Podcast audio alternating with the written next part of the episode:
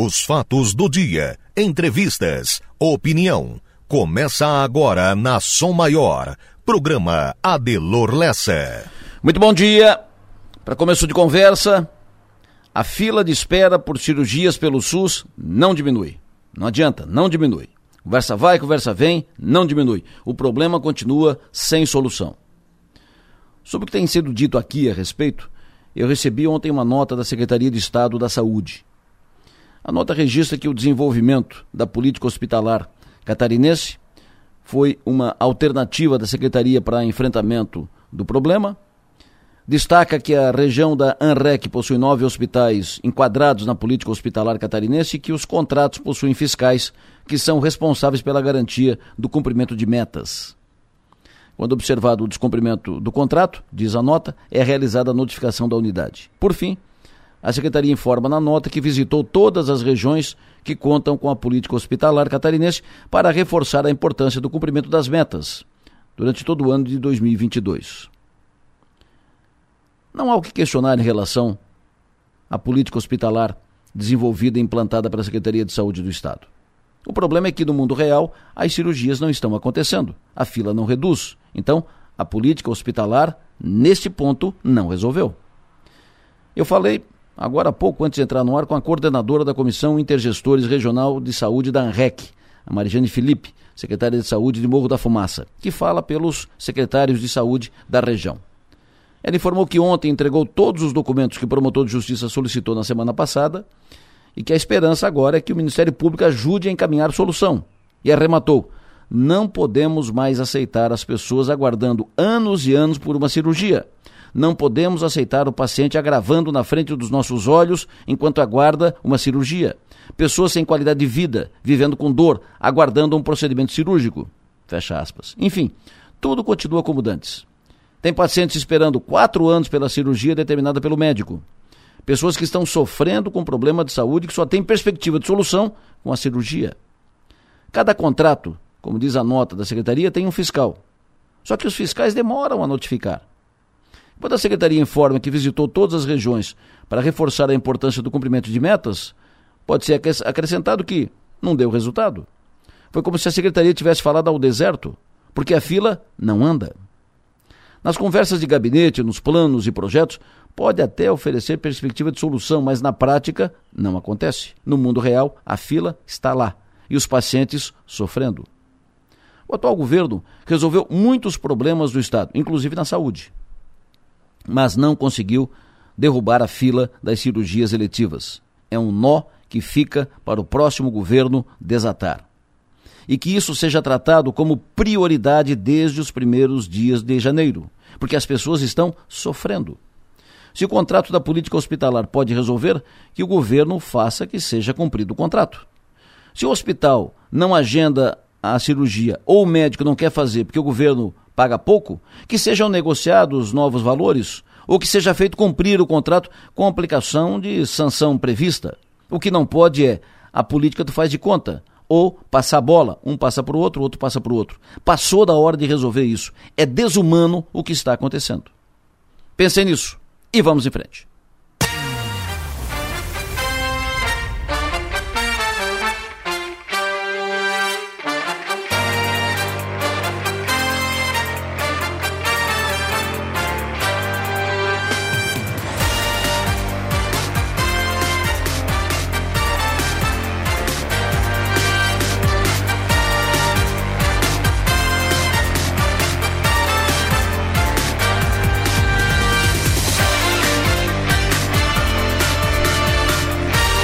No sul do estado catarinense, 7 horas da manhã, 4 minutos. Estou com Manuela Silva, que faz a produção do programa, com Marno Medeiros, que faz a operação técnica, e vamos juntos até as nove e meia da manhã, à disposição de todos, para interagir aqui com o programa, participando conosco, mandando para cá mensagem de texto ou de áudio, com pautas, informações, opiniões, utilize o WhatsApp. Fale conosco pelo celular 99984 7027. Para nos ouvir, além de sintonizar o FM 100,7 do seu rádio, você pode acessar o link da Som Maior, que está disponível ali no portal 484, numeral 8 por extenso.com.br. Hoje é 13 de dezembro. Faltam só 12 dias pro Natal, hein? Agora é rapidinho. Daqui a pouco é Natal, daqui a pouco é Ano Novo, festa, é Réveillon e festa daqui, fim de ano, festa da firma, se já não teve, vai ter daqui a pouco. Enfim, estamos nos encaminhando para os últimos momentos do ano 2022.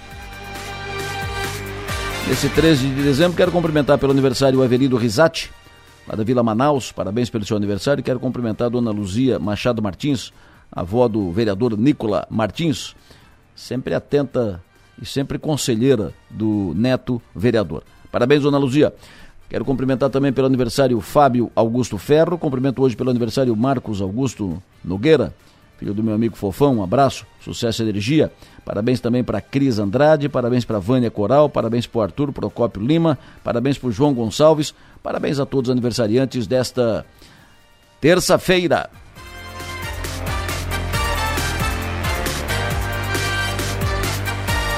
Sete horas e seis minutos. Mão na massa, Enilbiz, alô, bom dia. Pois não, Adelor, bom dia. Bom dia para você, bom dia para quem nos acompanha. Adelor, que nós projetamos na manhã de ontem, se confirmou no início da tarde. Serra do Rio do Rastro, SC 390, foi totalmente liberada pela Polícia Militar Rodoviária e também a Defesa Civil. Uma, reavalia... uma reavaliação foi feita ainda ontem pela manhã.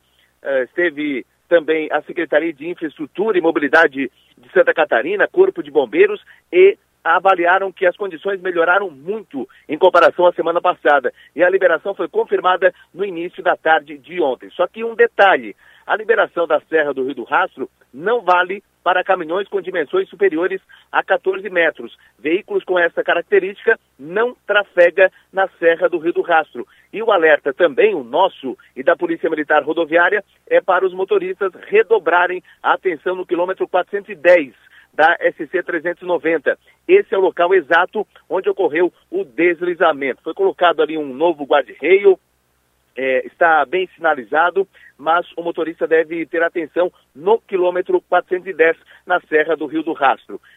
Só, uh, e essa orientação é da Polícia Rodoviária, é da, é da Defesa Civil, só pegue a Serra do Rio do Rastro se for de extrema urgência. Evite, evite a Serra do Rio do Rastro, esse, é, essa é a orientação então pode pegar, inclusive, a Serra do Corvo Branco, que continua aberta como rota alternativa. Mas, de qualquer modo, a serra está totalmente liberada. Foi liberada no início da tarde de ontem.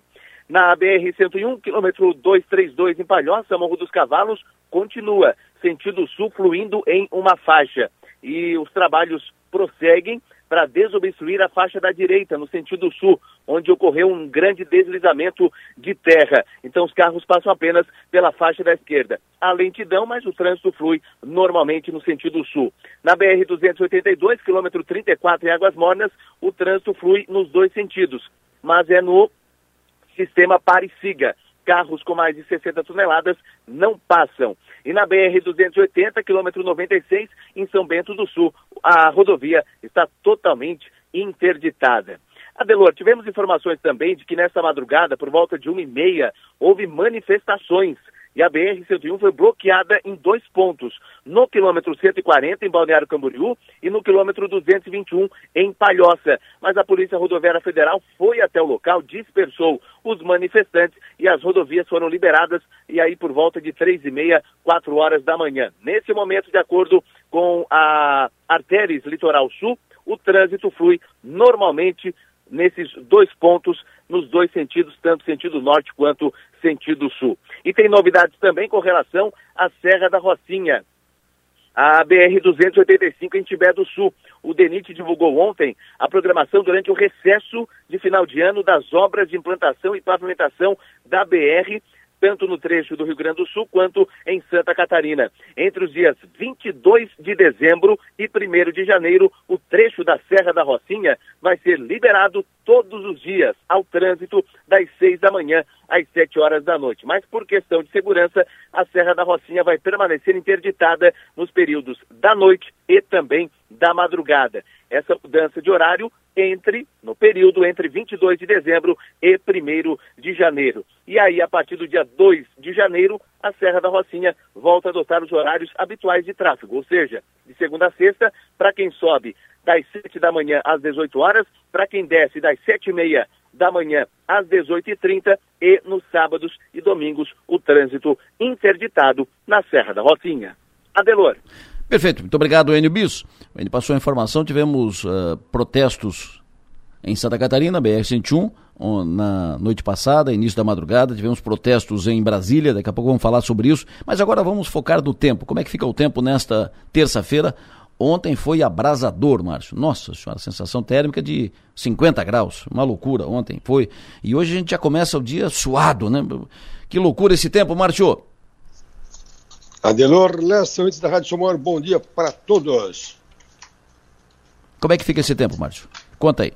Adelor, é, não, mudou, mudou bastante, né? Mudou bastante porque ontem chegou a marcar 39 graus em Criciúma no termômetro, sensação de 49 graus, 50 graus. E hoje é bem diferente porque ontem à tarde entrou a frente fria, por volta das 5, 6 da tarde, choveu.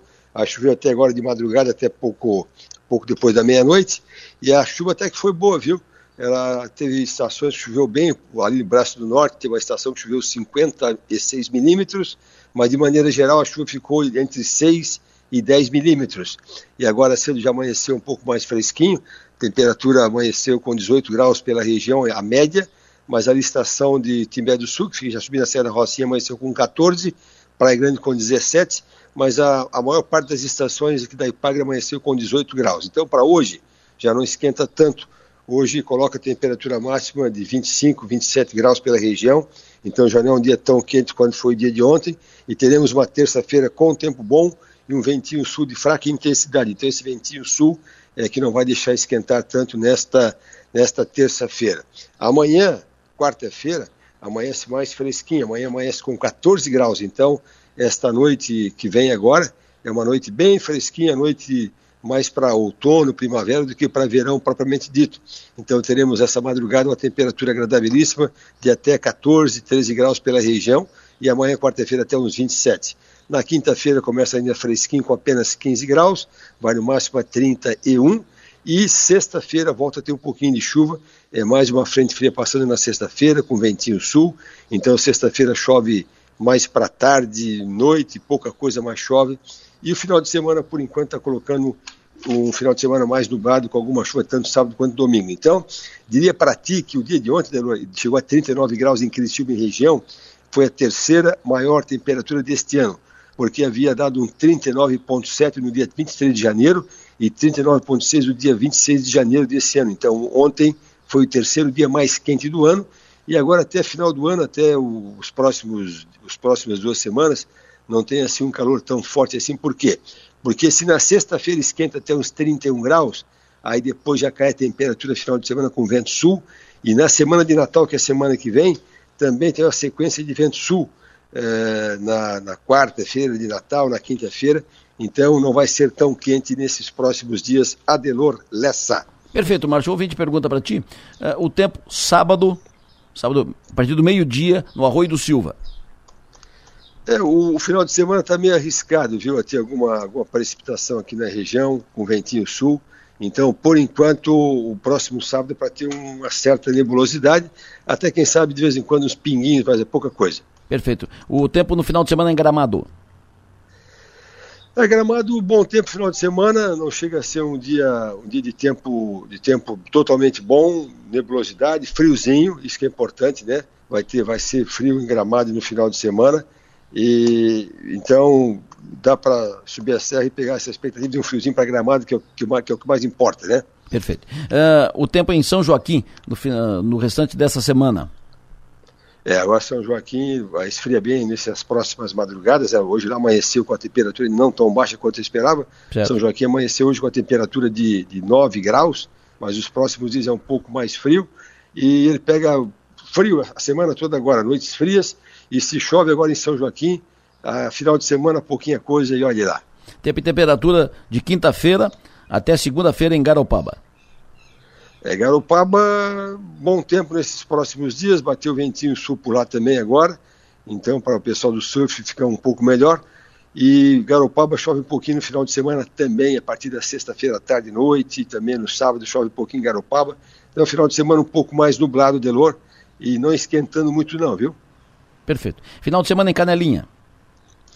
É, Canelinha, lá já na região de Tujucas, né, ali para Canelinha também tem a situação de alguma, alguma precipitação, alguma chuvinha fraca no final de semana, mas assim, é, é meio bom, meio, meio chuvinha fraca, tá? Final, final de semana em Canelinha com temperatura não muito alta, 21 graus de máxima lá no, no final de semana, então é friozinho. Balneário Rincão no sábado. É aqui para o extremo sul do estado, assim como Arroio do Silva, né, o Balneário Rincão vai ter um, um, final de semana com tempo friozinho, ventinho sul. Aí tem alguma chuva assim, sábado e domingo tem um pouquinho de chuva aqui nas praias do sul catarinense com ventinho sul e temperatura que não vai muito mais do que 23 graus. Fim de semana na Ibiraquera. Também não escapa disso. Ibiraquera ali um pouquinho acima de Laguna, vai ter um final de semana com alguma chuvinha fraca, tanto na sexta-feira à tarde e noite, Sábado e domingo também tem chuvinha fraquinha em Biraquera. Pouquinha coisa, mas tem. Márcio Sônico, Gramado, segunda e terça-feira. Opa, aí já semana que vem, né? Gramado, semana que vem é uma semana um pouco mais. Só ver se se mantém frio para semana que vem. É, tá colocando semana que vem para Gramado e pela previsão do INEMET, está colocando bom tempo na semana que vem e temperatura não muito alta. É, esquenta um pouquinho mais na terça-feira, vai a 28, mas a segunda-feira é fria então, bom tempo semana que vem em Gramado. A semana que vem, como um todo, só para te contar, tem alguma precipitaçãozinha na terça-feira, depois ela fica boa também. Perfeito. Estação Cocal no domingo. É, mais ou menos que nem aqui a região de, de Criciúma. O domingo, um dia um pouco mais nublado aqui na região, temperatura que não passa muito dos 21 graus, é friozinho, ventinho sul, e alguma chuvinha fraca domingo à tarde principalmente. Pouquinha coisa. Previsão de amanhã, dia 14 até o dia 25, na Praia do Santinho, Floripa. É, capital de amanhã em diante, né? Amanhã em diante até o final do mês em, na Praia do Santinho, Floripa. É, assim, ó, o, aqui é a capital do estado, ele vai ter também um bom tempo nesta terça-feira, na quarta-feira, quinta, sexta. Aí tem alguma chuvinha fraquinha ali para para a Praia do Santinho, domingo e também na semana que vem mais um pouquinho coisa. Para domingo é bom tempo e temperaturas mais baixas, viu, gente? Não vai dar aquele calorão forte nos próximos dias também, lá na Praia do Santinho. E semana que vem tem algumas precipitações de fraca intensidade e com temperaturas mais, mais baixas do que o, a época do ano permite. Mensagem do Dalto. Pergunta de um milhão de dólares. Como vai ser a virada do ano na região sul de Santa Catarina? A, pre, a, previsão, a previsão mais acertada ela alcança até o dia 28, 29 só, tá? Então, por exemplo, para Natal está colocando bom tempo na região com vento norte, temperatura é uns 26 graus à tarde, um pouquinho mais quente, mas para o dia 31 a previsão ainda não abre essa, essa, essa janela por enquanto. Aí é, aí é mais é chute. Fechou, professor. Muito obrigado, sucesso e energia, bom trabalho até mais tarde. Deloro, um bom dia também. Até mais. Previsão do tempo. Oferecimento. Instituto Imas. H-Serve. Romance que não acaba na venda. E Raibel. Ontem tivemos a diplomação do presidente eleito Lula, Luiz Inácio Lula da Silva, do vice-presidente eleito Geraldo Alckmin, uh, solenidade ontem no TSE, Tribunal Superior Eleitoral, e cerimônia que conclui o processo eleitoral 2022. Diplomação de Lula representa Lula agora passa a ter foro privilegiado e o presidente Bolsonaro já não tem mais imunidade, não tem mais foro privilegiado. E agora encaminham os últimos procedimentos para a transmissão de cargo, que é uma formalidade, no dia 1 de janeiro. Depois da diplomação de Lula, protestos graves em Brasília, com carros incendiados, depredados, vandalismo e também protestos em outras regiões pelo Brasil afora, inclusive aqui em Santa Catarina, como citou há pouco o Enio Bis, na BR-101, dois bloqueios, um em Palhoça, outro em Balneário Camboriú, mas que foram eh, resolvidos pela Polícia Rodoviária Federal em pouco tempo. Nós vamos falar daqui a pouco sobre a diplomação de Lula, perspectivas, possibilidades. Informação daqui, da política. Governador Carlos Moisés antecipa sua saída da Casa da Agronômica, residência oficial vai fazer a mudança no fim de semana antes do Natal. Entregará as chaves para o governador eleito no dia 26 de dezembro. Moisés já tem data então para deixar a residência oficial, vai fazer a mudança para a Praia do Ipoã, aqui no sul de Santa Catarina, aqui em Laguna. Ainda na política, aqui na região, nova CPI encaminhada na Câmara de Vereadores de Uruçanga. Vamos saber os detalhes em seguida. Vereador Salésio Lima, que será eleito hoje presidente da Câmara de Vereadores de Criciúma, vai falar daqui a pouco aqui a reitora Lucereta, Luciane Sereta, que será empossada hoje, presidência da CAF, vai falar daqui a pouco aqui, entre outros assuntos que estão na pauta. Mas antes quero saber da Stephanie Machado, o que, que está contando, o que está registrado agora no nosso portal 484, numeral 8 por extenso.com.br. Alô, Stephanie, bom dia. Bom dia, Delor. Bom dia aos ouvintes. Um estudante de um centro de educação de jovens e adultos foi ferido com um golpe de faca no bairro Pinheirinho, em Criciúma, na noite de ontem. Segundo a Polícia Militar, a violência ter, teria sido motivada por uma discussão entre dois alunos. Ainda conforme a PM, os envolvidos começaram a discutir no pátio da escola. Um deles tirou uma faca da mochila e atingiu o colega no abdômen. Na sequência, o autor fugiu do local. As guarnições realizaram rondas, porém o suspeito não foi localizado. A polícia orientou os familiares do autor para que ele se apresentasse na delegacia assim que retornasse para casa. Uma testemunha, também aluno do colégio, relatou que na semana passada a vítima teria recebido uma ameaça do agressor via redes sociais. O jovem foi socorrido pelo SAMU e encaminhado ao Hospital São José. A Polícia Civil também foi acionada e um boletim de ocorrência foi registrado. Mais detalhes sobre o caso já podem ser conferidos no portal 48. Adelor. Perfeito, muito obrigado, Stephanie. Stephanie que já está lá na redação do 48, junto com a Georgia, do time do 48, já nativa, uh, já atualizando informações, passando, colocando no ar informações veiculadas aqui, informações que busca a redação do 48, que a gente pega lá em seguida, enfim, o pessoal da redação do 48 já nativa. 721. Manuela Silva, que destacam outros portais, o que destacam agora na web, que tá, o que tem agora no Twitter. Bom dia, Manu. Bom dia, Delor. Bom dia aos ouvintes. Hoje a gente começa com o destaque do NSC. Bolsonaro assina medida que eleva salário mínimo a R$ 1.302 a partir do dia 1 de janeiro de 2023. E piores rodovias de Santa Catarina têm péssimo asfalto, abandono, insegurança e sinalização ruim. No UOL, destaque para Tite recebe proposta de três seleções e dois times europeus depois da Copa do Mundo, e Ancelotti já falou em treinar na Copa de 2022 e também parar depois do Real. No G1, destaque para bolsonaristas radicais tentam invadir prédio da Polícia Federal e incendeiam carros de ônibus em Brasília e vias são bloqueadas. E destaque também para Argentina e Croácia jogam hoje por uma vaga na final da Copa do Mundo. No Twitter, destaque para a palavra Ancelotti, o nome do, do técnico vem sendo cotado para ser o, o, provável técnico da seleção brasileira a partir do, de 2023. Destaque também para a palavra Argentina e também destaque para, sabe o que, Adalor? Brasil e Argentina. Os brasileiros ainda não, não aceitaram que fomos eliminados na última fase e hoje então joga Croácia e Argentina, mas destaque no Twitter para Brasil e Argentina, Adelor. Quais são os times que procuraram o Tite? Eles não informaram, não informaram. mas é, todos é, da Europa. Da Europa. Foram que, é, duas seleções? Três seleções e dois times europeus. Dois, três seleções três, e dois times europeus Isso. que buscaram. O Tite. Na verdade, eles buscaram antes da Copa. O Tite falou que não ia aceitar é, conversar. Depois da Copa, voltaram a procurar e tem gente, é, representantes do Tite na Europa para negociações. Perfeito. Deve ficar por lá o Tite, não deve vir tão cedo para o Brasil. É, os principais jornais impressos do país reforçam hoje, a Folha de São Paulo, diplomado Lula chora e exalta defesa da democracia. Também na capa do, da Folha de São Paulo, os atos de ontem à noite em Brasília, ônibus queimados, carros queimados, vandalismo, depredação ontem à noite em Brasília, depois da diplomação do Lula. Está na capa da Folha, está na capa do Estadão também, Jornal Estado de São Paulo. E a manchete diz: Lula acredita a eleição à frente por democracia. Ministro Alexandre de Moraes promete punir extremistas. E também fotos na capa lá do ônibus incendiado e das manifestações em Brasília ontem à noite. Jornal O Globo. Manchete diz: Lula, abre aspas, democracia precisa ser defendida todos os dias. E também, na capa de O Globo, uh, fotos da violência lá em Brasília, policiais em Brasília, via vigiam as áreas em que bolsonaristas queimaram carros e ônibus. Manifestações de ontem à noite, depois da diplomação do Lula. Por aqui, Jornal Gazeta destaca: Lula é diplomado por Alexandre de Moraes e ambos fazem discurso mirando Bolsonaro e manifestantes. Jornal Tribuna de Notícias: com frango e produtos químicos, Sul contribui para recorde nas exportações. Manchetes do dia. Oferecimento: Itagres, Excelência Moda e Arte e Hotel Darouti. Hoje tem Copa, tem jogo na Copa. Hoje tem Argentina e Croácia. Jogo na Copa, na CIF, de olho na Copa. Você ouve agora na Som Maior. João Nassif, de olho na Copa.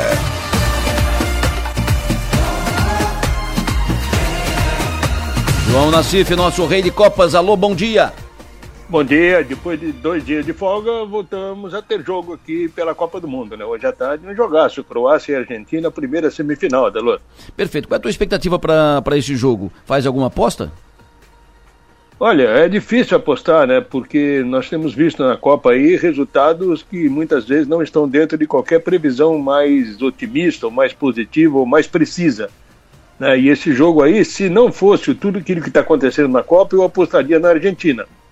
Agora, não dá também para descartar, né? A Croácia, que vem numa situação, já repetindo aquilo que ela fez na Copa de 2018, quando nas fases decisivas ela sempre segurava um empate ou conseguia o um empate e partia para os pênaltis e aí se classificava. Tanto é que chegou a decisão contra a França. E aí não teve a mesma, o mesmo sucesso, acabou apanhando de 4 a 2 mas pelo histórico da Croácia e pelo seu posicionamento no cenário mundial, foi realmente um feito impressionante, né? Chegar ao vice-campeonato de uma Copa do Mundo, a Croácia que hoje era, ocupa a 12 posição no ranking da FIFA.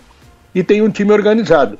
Né? Vimos no jogo contra o Brasil, tem um lateral direito que apoia demais, né? e a Argentina não vai ter o, o, o, o que joga por aquele lado, o Acunha, que está suspenso pelo segundo cartão que levou no último jogo, então vai ser um, um, buraco ali que a Croácia deverá explorar, ou pelo menos segurar alguém da Argentina para não ter a jogada de, de, de, ataque forte ali pela esquerda, como tem uma cunha. E tem um meio de campo que é da melhor qualidade, né? com jogadores experientes, jogadores que tocam bem a bola. Eu diria até, Adelor, que o sistema tático da, da Croácia ele é, ele é melhor do que o sistema da Argentina, que tem muito na dependência do Messi. Claro que é um time que também vai brigar, que também está forte na Copa. E tem um jogador ali, o tal de Depou, que não apresentou nada até agora, ele que é um dos principais jogadores da Argentina. E tem mostrado isso, inclusive na Copa América, que quando ele foi o jogador mais importante da Argentina naquele título conquistado no Brasil. Mas enfim, são duas seleções que têm lá o seu modo de atuar. A Argentina vive muito da individualidade do Messi, da genialidade do Messi, que se tiver numa noite lá para eles e para nós aqui inspirada, poderá ser o fator de desequilíbrio. Mas eu acho que esse jogo é muito equilibrado e não dá para arriscar um prognóstico. Se fosse para o meu gosto, gostaria da Argentina. Queria a Argentina numa final de Copa. Afinal de contas, é, já pensaram um, um, Argentina e França? Messi de um lado Mbappé do outro? Seria realmente um jogo espetacular, penso eu, e de uma tensão e de uma qualidade muito maior. Mas vamos esperar aí que a Argentina consiga vencer ou não, né? A Croácia, como eu disse, é um time que tem a sua proposta e se a Argentina não abrir o olho, vai para os pênaltis aí. Se bem que o goleiro da Argentina está pegando um monte de pênaltis é, também, né? Pois é. Pois é. Mas o, mas o cara da Croácia não é fraco não, viu, Delor? Ele é um dos principais goleiros da Copa e deverá ser escolhido como o melhor da Copa pelas defesas que fez ao longo do campeonato. A lógica é Argentina, mas o que não tem nessa Copa é lógica, né? Pois é, por isso que fica difícil de fazer qualquer tipo de previsão ou fazer qualquer tipo de aposta, né? Mas como tem eh, são centenas de, de sites aí propondo os apostadores, né? Eu acho que a Argentina vai ter a preferência, mas é sempre arriscado contra uma Croácia que sabe bem jogar um mata-mata de Copa. O normal, o normal, a tendência, o normal é final França, Argentina. Mas é. Marrocos e Croácia também não é impossível. Pois é, pode, tudo pode acontecer. Quem chegou nessa fase aí é por sinal de que teve méritos, né? Claro. E, e Marrocos é um time perigoso. Ele tirou a Espanha, já tinha tirado a Bélgica na fase de grupo, tirou a Espanha no mata-mata, tirou Portugal. A Espanha foi, foi nos pênaltis e o, e o Portugal venceu por 1 a 0. A, o Marrocos venceu por 1 a 0. Então é, nessa fase aí quem chega tem todas as condições e méritos para poder disputar uma final. Seu João Nassif, nosso rei de copas de olho na Copa. João Nassif, de olho na Copa. Oferecimento. Projetar imóveis. Zamaco Comércio de Ferro. Corte de chapa a laser. Xerife Steak. Tudo para o seu churrasco. Do Doutor Steak e Bar. Plaçom. Presença global. Atendimento personalizado. E telha de fibrocimento é Imbralite a única com 10 anos de garantia. O ouvinte não pegou aqui, o Bertilo não pegou a, o, o, início do programa, ele mandou mensagem de áudio perguntando o seguinte. Ó. Bom dia, Delor. Sabe se a Sera tá aberta? Pode ser que até tu já falou, mas eu não escutei. Tá aberta a Sera já, pelo que eu escutei ontem e abri. Então tá. O Enio Bis, esclarece aqui pro Bertilo, né, o, o Enio. Como é que tá? Tá aberta a serra? Pois é, se o ouvinte, viu, Adelor, ele for motorista de caminhão com dimensões superiores a 14 metros, ele não passa. Agora, se ele tem carros leves, é, se, é, se trafega com carro leve e não com essa característica de superior a 14 metros, passa normalmente. Sim, a Serra do Rio do Rastro, desde ontem, no início da tarde, totalmente liberada uh, pela Polícia Militar Rodoviária. Mas atenção redobrada, como falei anteriormente, no quilômetro 410, porque foi um local do deslizamento, ali foi feito um guarda-reio, é, está, o local está sinalizado. Então, esse, essa localização, quilômetro 410, é o local onde o motorista precisa ter atenção. E a orientação é: só pegue a Serra do Rio do Rastro com extrema urgência. Serra do Corvo Branco segue sendo rota alternativa, mas de fato a Serra do Rio do Rastro está totalmente liberada desde o início da tarde de ontem. Fechado, Enio, muito obrigado, esclarecido.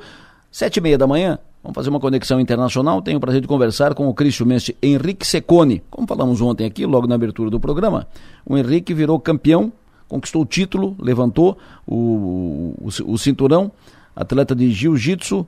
Cristiumense sagrou-se campeão na modalidade jiu-jitsu sem kimono, no Mundial disputado no final de semana na Califórnia, disputado no domingo. Secone, bom dia. Bom dia, Delor, tudo bem? Prazer falar contigo. Imagina, prazer é nosso, muito obrigado pela tua atenção aqui na São Maior, falando para tua terra, aqui para o sul de Santa Catarina, para tua Criciúma.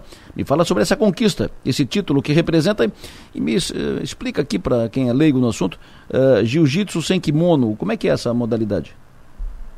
É, então, primeiramente, Queria desejar um bom dia a todos. Sei que tem muitos amigos meus aí, é, meus pais ouvindo o programa também.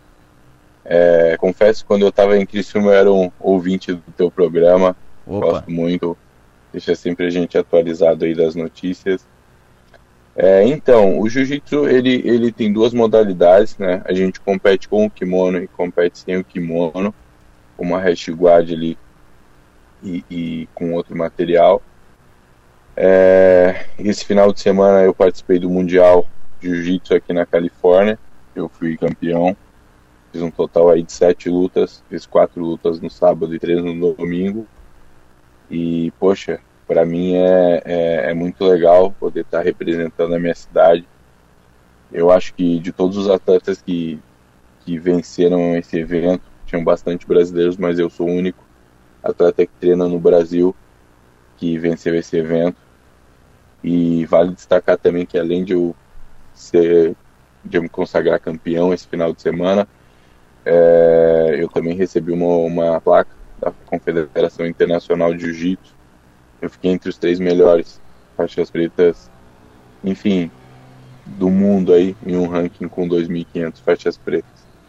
Maravilha. Você quando tu estás há quanto tempo nos Estados Unidos e tu foi para aí por causa do, do jiu-jitsu já, foi para aperfeiçoar o jiu-jitsu ou tu foi para ali, foi para aí para trabalhar e mergulhou no jiu-jitsu? Não, eu sempre treinei em Criciúma. É, eu vim aqui para os Estados Unidos em setembro porque é, eu venci uma seletiva no, uma seletiva sul-americana para participar de um dos maiores eventos do mundo que aconteceu em Las Vegas em setembro eu venci essa seletiva em janeiro, então recebi esse free pass aí para vir aqui para os Estados Unidos para competir em setembro. É, e a partir dali eu participei de uma série de competições, né? Eu lutei o ADCC em setembro, em outubro o Campeonato Pan-Americano e agora em dezembro o Mundial de Jiu-Jitsu.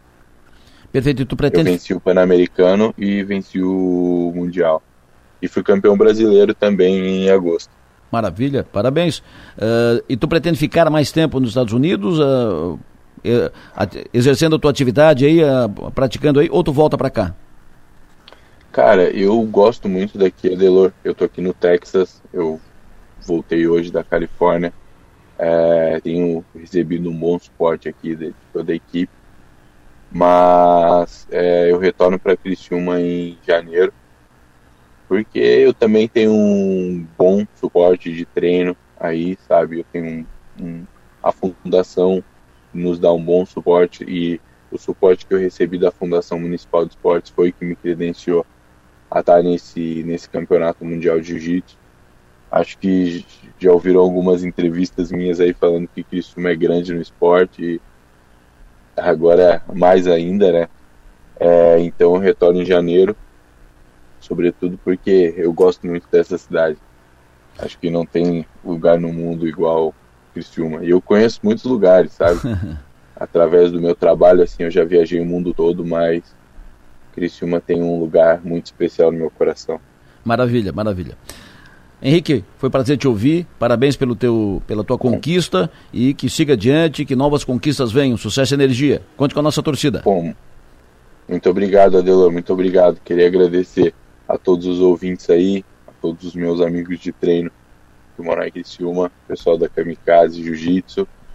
É, agradecer à Fundação Municipal de Esportes, presidente Neto Gione e ao nosso coordenador técnico Patrick Bressan. É, confesso que aqui está um pouco difícil ouvir o teu programa, porque tem um fuso aí, agora são quatro e meia da manhã aqui. Opa! Mas, pô, quando eu voltar por aí, vou sempre firme, forte. Legal. Valeu, Adelor. Grande abraço. Bom dia para você. Muito obrigado, Henrique. Sucesso para ti. Parabéns, Henrique Secone. Aquele chumense que consagrou-se campeão na modalidade de jiu-jitsu sem kimono no Mundial disputado no domingo na Califórnia, no final de semana na Califórnia. Ele acordou lá às quatro e meia da manhã para falar conosco. Pô, que legal, muito obrigado. E cumprimentos também ao Neto Jone, presidente da Fundação Municipal de Esportes de Criciúma, que dá apoio para os atletas e o título do Henrique é também resultado desse apoio do trabalho feito na Fundação Municipal de Esportes de Criciúma. O intervalo eu volto em seguida, depois do intervalo estará comigo aqui no estúdio o novo presidente da Câmara de Vereadores de Criciúma, vereador Salésio Lima. Olha, uma informação importante aos motoristas que estão vindo de Cocal, Uruçanga para Criciúma ou indo de Criciúma para lá, tem um desvio ali na rodovia, na rodovia SC 108, eh, abriu um buraco, uma cratera na rodovia e o trânsito está sendo desviado.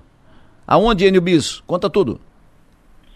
Perfeitamente, Adelor. Principalmente para quem vai de Cocal do Sul para Criciúma. O que acontece? Uma cratera se abriu nas margens da SC 108, ali na região do São Simão. Para quem passa no Mampituba, tem uma rótula, depois tem uma segunda rótula ali próximo ao condomínio Santa Clara. Esse é o local. A cratera, o buraco se abriu nas margens e se estende para a rodovia. Então foi decidido interditar a SC-108 para quem trafega no sentido Cocal do Sul a Criciúma. E o motorista, com isso, para chegar a Criciúma, vai ter que fazer o desvio por dentro do bairro São Simão. Mas quem dá mais explicações é o sargento Dalnei Ribeiro, ele que é o comandante da Polícia Militar Rodoviária de Cocal do Sul. Bom dia, Enio. Trânsito aqui entre Cocal do Sul e Criciúma, bem na rótula do Santa Clara, tem um desvio ali por dentro do bairro. Foi só sinalizado ali. Tem um, uma galeria ali. Surgiu um buraco e tem um, uma galeria abaixo desse buraco, ah, bem na rótula, um pouquinho para frente da rótula. Ali, ponto de referência é o Santa Clara. O pessoal que vai de Cocal do Sul a Criciúma tem que fazer um entrar no bairro São Simão e já sair mais à frente na rodovia. Quem vem Criciúma a Cocal, o trânsito segue normalmente. Esse desvio foi feito por orientação da, da equipe da, da Secretaria de Infraestrutura, que vão agora pela manhã ali no local fazer uma análise e verificar o que, que ocorreu ali e quais as medidas que vão ser tomadas.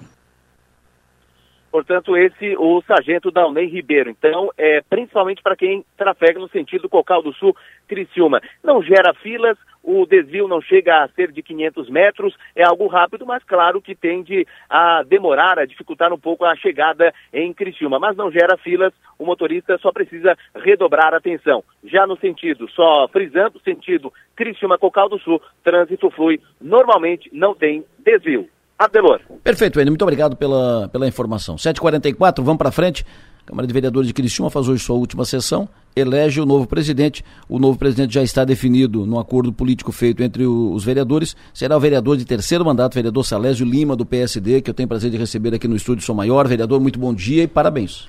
Bom dia, Delor. Bom dia a todos os seus ouvintes aí da Som Maior. É um prazer estar aqui contigo. A sua eleição agora presidente é reconhecimento também, é, é resultado de um trabalho que o senhor fez nesse seu terceiro mandato, nos outros dois mandatos. Como é que o senhor recebe essa incumbência que, que o senhor pretende encaminhar? Como, como será seu mandato na presidência da Câmara? Então, Adelor, primeiro já, né, é, claro que temos a eleição hoje à noite, 5 da tarde, mas de antemão já agradecer a todos os vereadores pelo apoio e também nos colocar à disposição da cidade de Criciúma, cidade que eu amo de paixão, minha grande região da Santa Luzia, hoje dia de Santa Luzia, né? Uhum. Nossa região, então, é, nos colocar sempre, sempre é, em primeiro lugar a cidade é, e o bem de todos. Perfeito. Como é que o senhor pretende encaminhar, como é que o senhor pretende marcar o seu período de presidente, Salégio? Então, Adelor, nós temos algumas ideias aí. Trabalhamos esse ano junto com a presidente Roseli, essa tão famosa novela da construção da Câmara, que será apresentada já sexta-feira às 10 horas. Já fica o convite aí para você também. É o projeto é, e tem outras demandas que estão surgindo e a gente vai estar discutindo com todos os 17 vereadores. Com certeza a unidade faz parte da nossa, do nosso ano de legislatura. Sai a sede própria da Câmara? Olha, Delor, é, sede é nova? várias conversas já foram feitas, o projeto bem adequado já foram, o prefeito já está cedendo um terreno. Então, essa conversa é, é, digamos que é a seis mãos, né? Estava a Roseli, estava eu e mais o prefeito e e há um bom senso também, onde nós estamos, é, tem uma dificuldade muito grande ali, então acho que a cidade de Criciúma merece também. E onde é que seria? Onde é que é a área que o prefeito cedeu? Mais precisamente ali onde tinha aquela pista de skate próximo ao ginásio e o centro de ah. evento naquele terreno ali.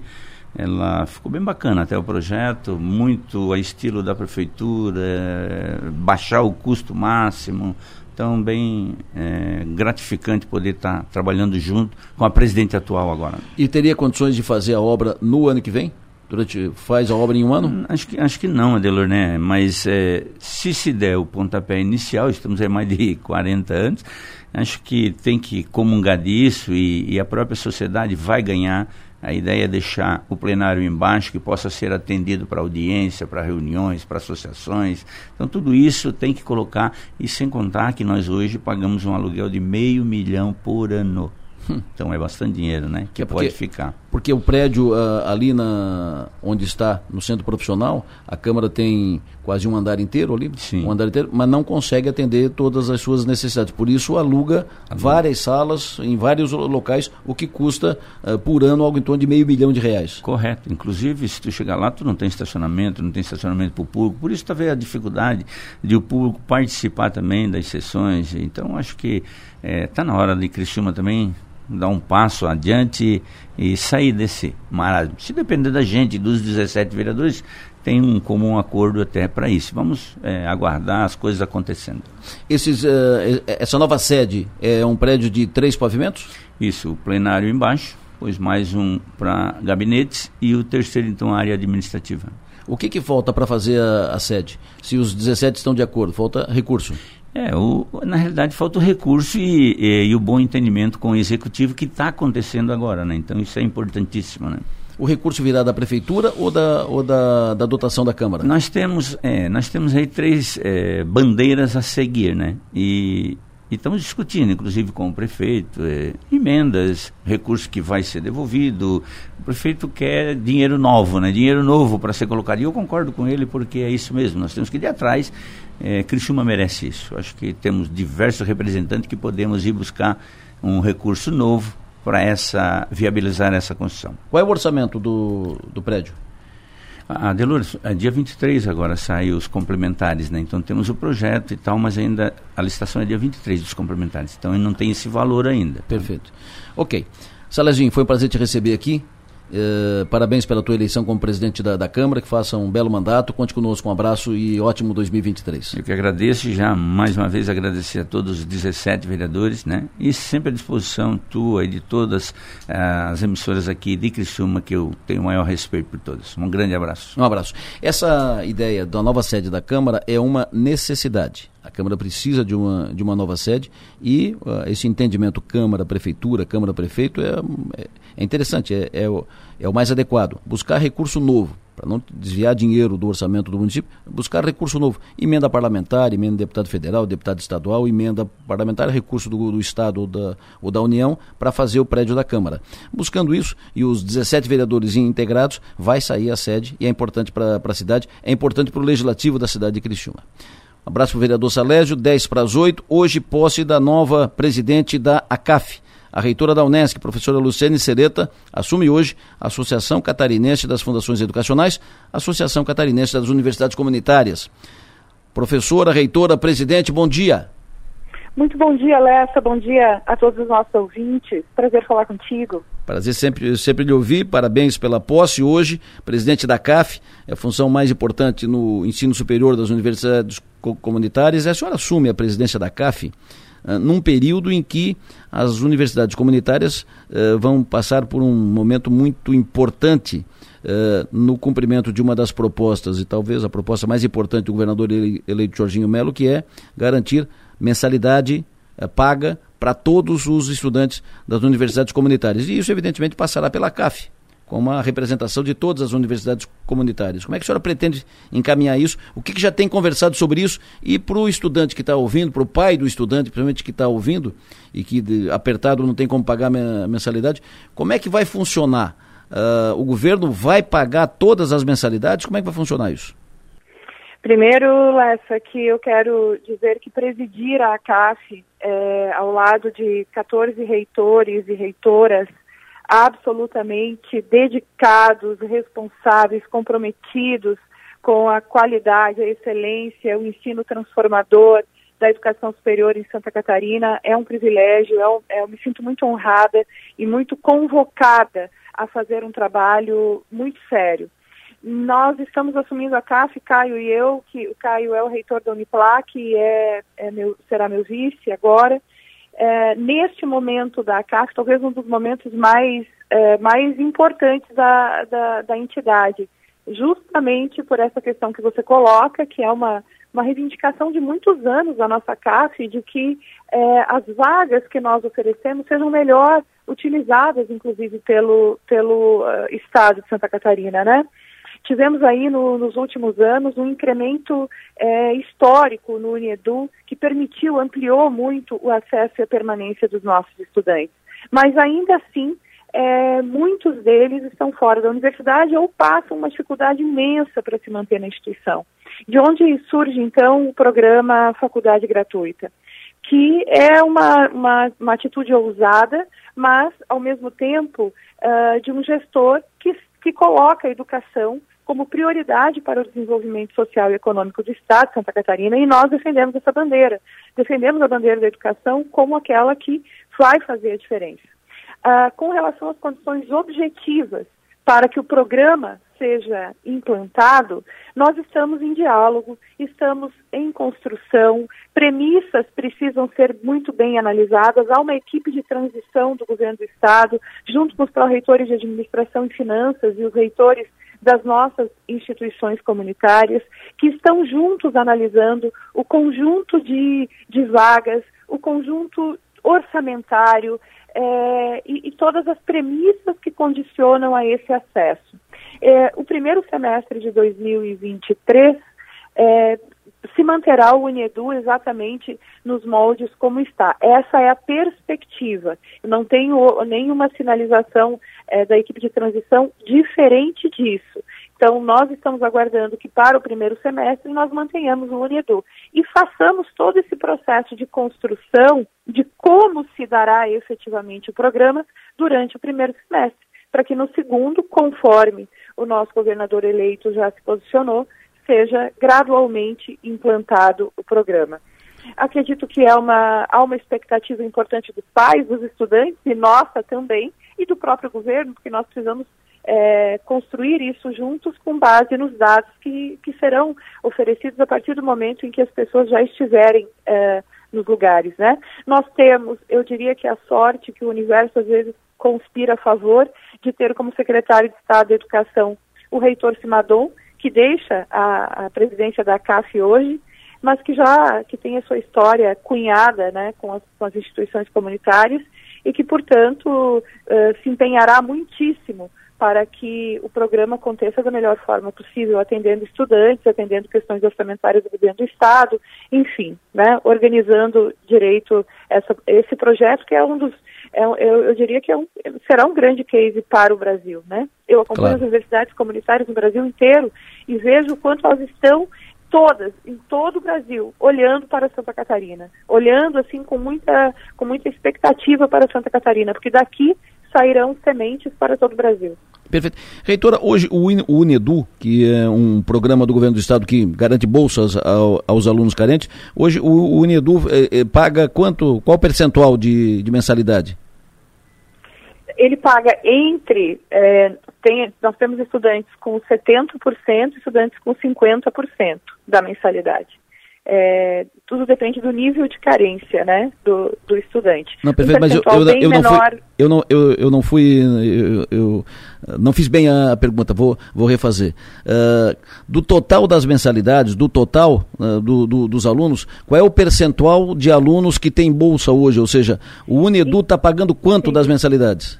Em média 18%. 18, ou seja, o programa que vem, o que vai ser feito agora pe pelo governo, uh, vai financiar mais 82%.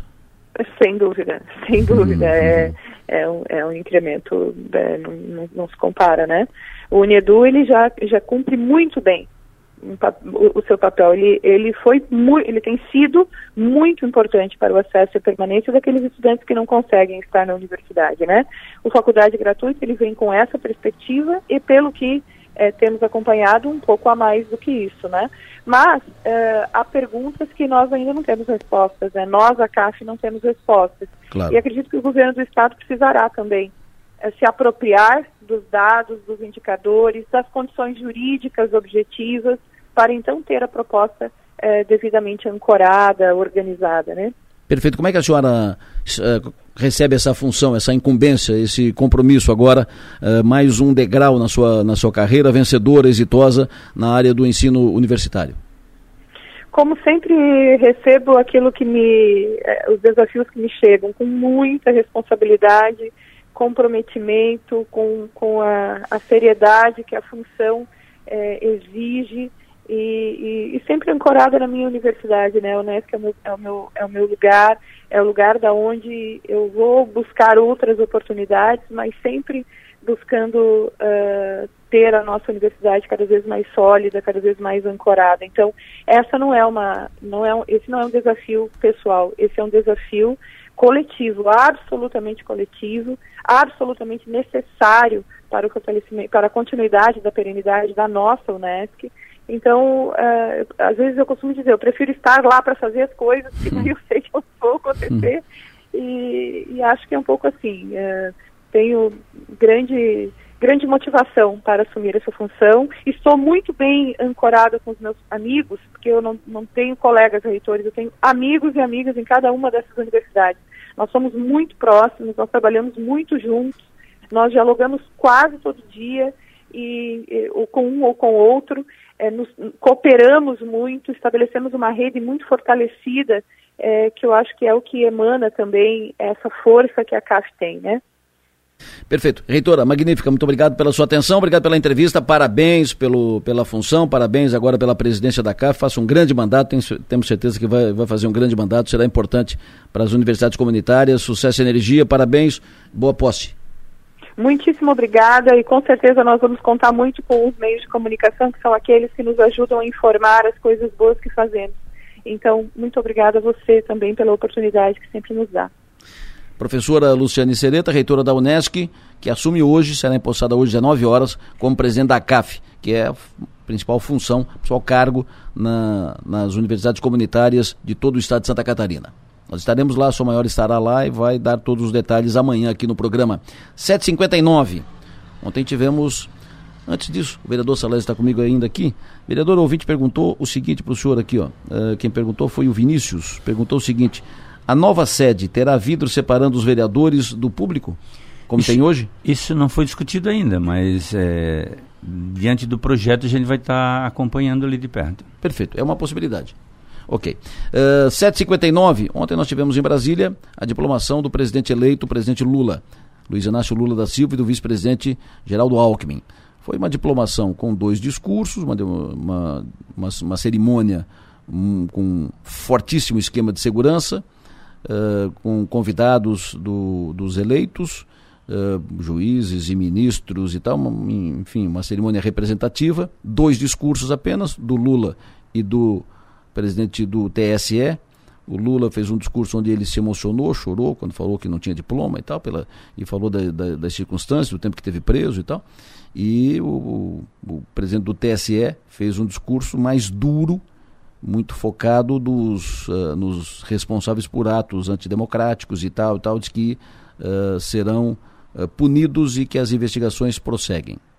Horas depois, em Brasília, a situação ficou delicada, tensa, com atos de vandalismo, protestos, manifestações, ônibus incendiados, carros incendiados, depredados. O prefeito de Orleans, Jorge Có, presidente da FECAM, estava em Brasília, está em Brasília, estava ontem à noite, viu o que aconteceu. Conta pra gente. Jorge, bom dia. Bom dia, Delor, bom dia, ouvintes. Na verdade, ontem à tarde nós estávamos aqui na Confederação Nacional dos Municípios, né, recebendo os quase 60, 70 deputados federais recém a CNM ela criou esses deputados que estarem conosco que à tarde e mostrar qual é o objetivo da nossa federação e pedir para que eles façam parte da nossa bancada municipalista.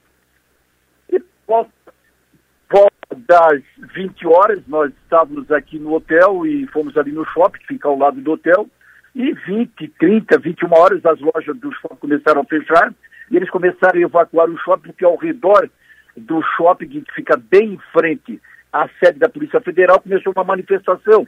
E aí nós corremos do shopping, atravessamos a estrada, viemos em direção ao hotel, e nesse inteirinho aqui na avenida havia vários carros né, parados no meio da pista e alguns entulhos sendo incendiados, e a polícia com o corpo de bombeiros tentando apagar. E, ao mesmo tempo, a polícia ao redor de toda essa quadra da Polícia Federal e do shopping estavam soltando bomba de gás lacrimogêneo, bomba de efeito moral e todas as viaturas aqui ao redor. Então, na verdade, quando a gente entrou no hotel, foi se perceber, a imprensa local e a imprensa nacional dizia que radicais bolsonaristas estavam incendiando carros e ônibus aqui em Brasília, em decorrência da prisão do índio Tessererê, um índio que estava aí com algum movimento anterior antidemocrático, foi preso. Com essa prisão, o pessoal que estava com ele acampado aqui na região e mais alguns então começaram a fazer essa tentativa de invasão ao prédio da Polícia Federal e ao mesmo tempo fazer o cerco da Polícia Federal. Logo em seguida, todas as forças de segurança, seja ela militar, civil, a Polícia Federal, todas elas então começaram a intervir.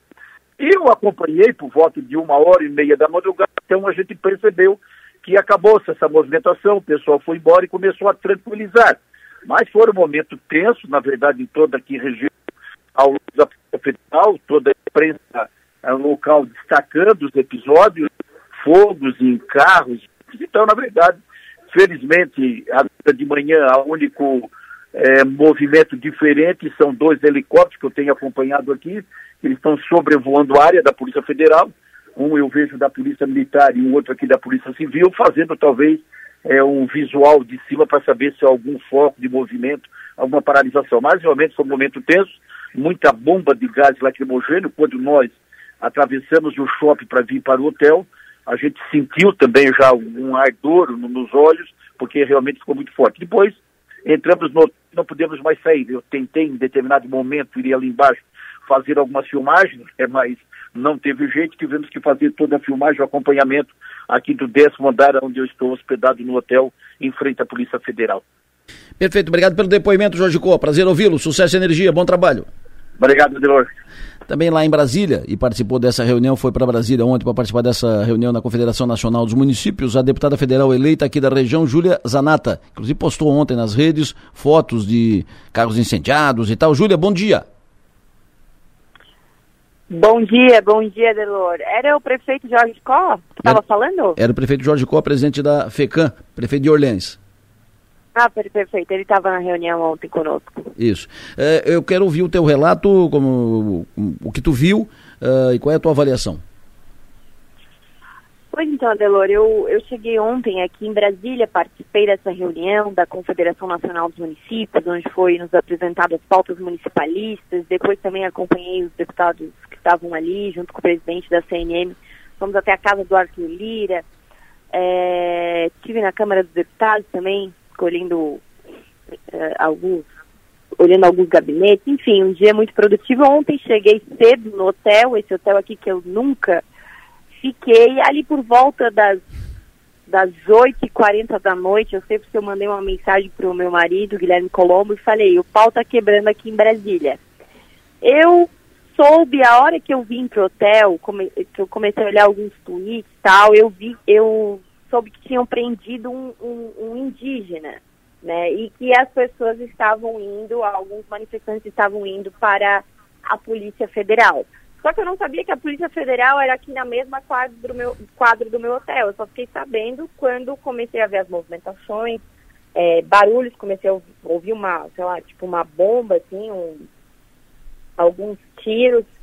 E aí abri a, a, sacada e comecei a olhar. Só que estava longe, estava mais afastado do meu hotel. Isso. Então eu resolvi descer né, para assuntar, como toda boa jornalista, para assuntar o que estava acontecendo ali embaixo. E já tinha algumas pessoas ali aqui na frente do hotel, hóspedes, e nisso que eu desci, eu, eu senti que não estava um clima muito legal, porque estava chegando por um lado, assim, alguns carros e descendo algumas pessoas, e dizendo assim, ó, quem filmar, quem filmar, a gente vai, quem filmar vai levar pau. Tinha alguns alguns homens passando com flechas, né? E chegaram mesmo a falar que, que não podia filmar ali. Então a gente recuou, entramos no hotel, o hotel chegou a fechar a porta, que é automática, chegou a fechar. E eu subi e comecei a filmar aqui de cima da, da sacada. Né? Até teve um vídeo meu que viralizou, todo mundo usou. É, enfim, é, imprensa, no Twitter está todo mundo usando, porque eu, eu, eu filmei exatamente no momento que alguns algumas pessoas tocaram fogo, né? Nos carros, quebraram os carros, é, enfim, tiraram placas. No meu vídeo diz bem, né? Mostra bem ali que até tinha gente falando que, ah, pessoas de verde e amarelo. No meu vídeo não tinha pessoas de verde e amarelo, o Adelor. Hum. É, basta você olhar, posso te mostrar até todos os vídeos que eu fiz. É, depredando ou quebrando eram essas pessoas que, a hora que eu desci, estavam ameaçando outras pessoas que se filmassem ia levar pau. Então, realmente o negócio ficou feio aqui. É, muita depredação de patrimônio público, de patrimônio privado. Depois, quando esfriou, eu novamente desci, acabei encontrando até um assessor do senador Jorginho Melo, agora governador, que teve o seu carro depredado. aqui em frente ao Brasília Shopping, porque o meu hotel fica bem em frente do Brasília. Alô?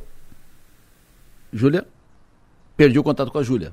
Uh, perdi o contato com a, com a Júlia Zanata, vamos restabelecer o contato. Só lembrando que a desse, uh, o, o, o, índio, o indígena, foi preso por, uh, a pedido da, da Procuradoria-Geral da República e uh, pedido atendido pelo ministro Alexandre de Moraes. A Procuradoria-Geral da República pediu a sua prisão e o juiz e o ministro Alexandre de Moraes atendeu. Uh, por atos antidemocráticos. Por, por exemplo, ele convocou expressamente pessoas armadas para impedir a diplomação dos eleitos.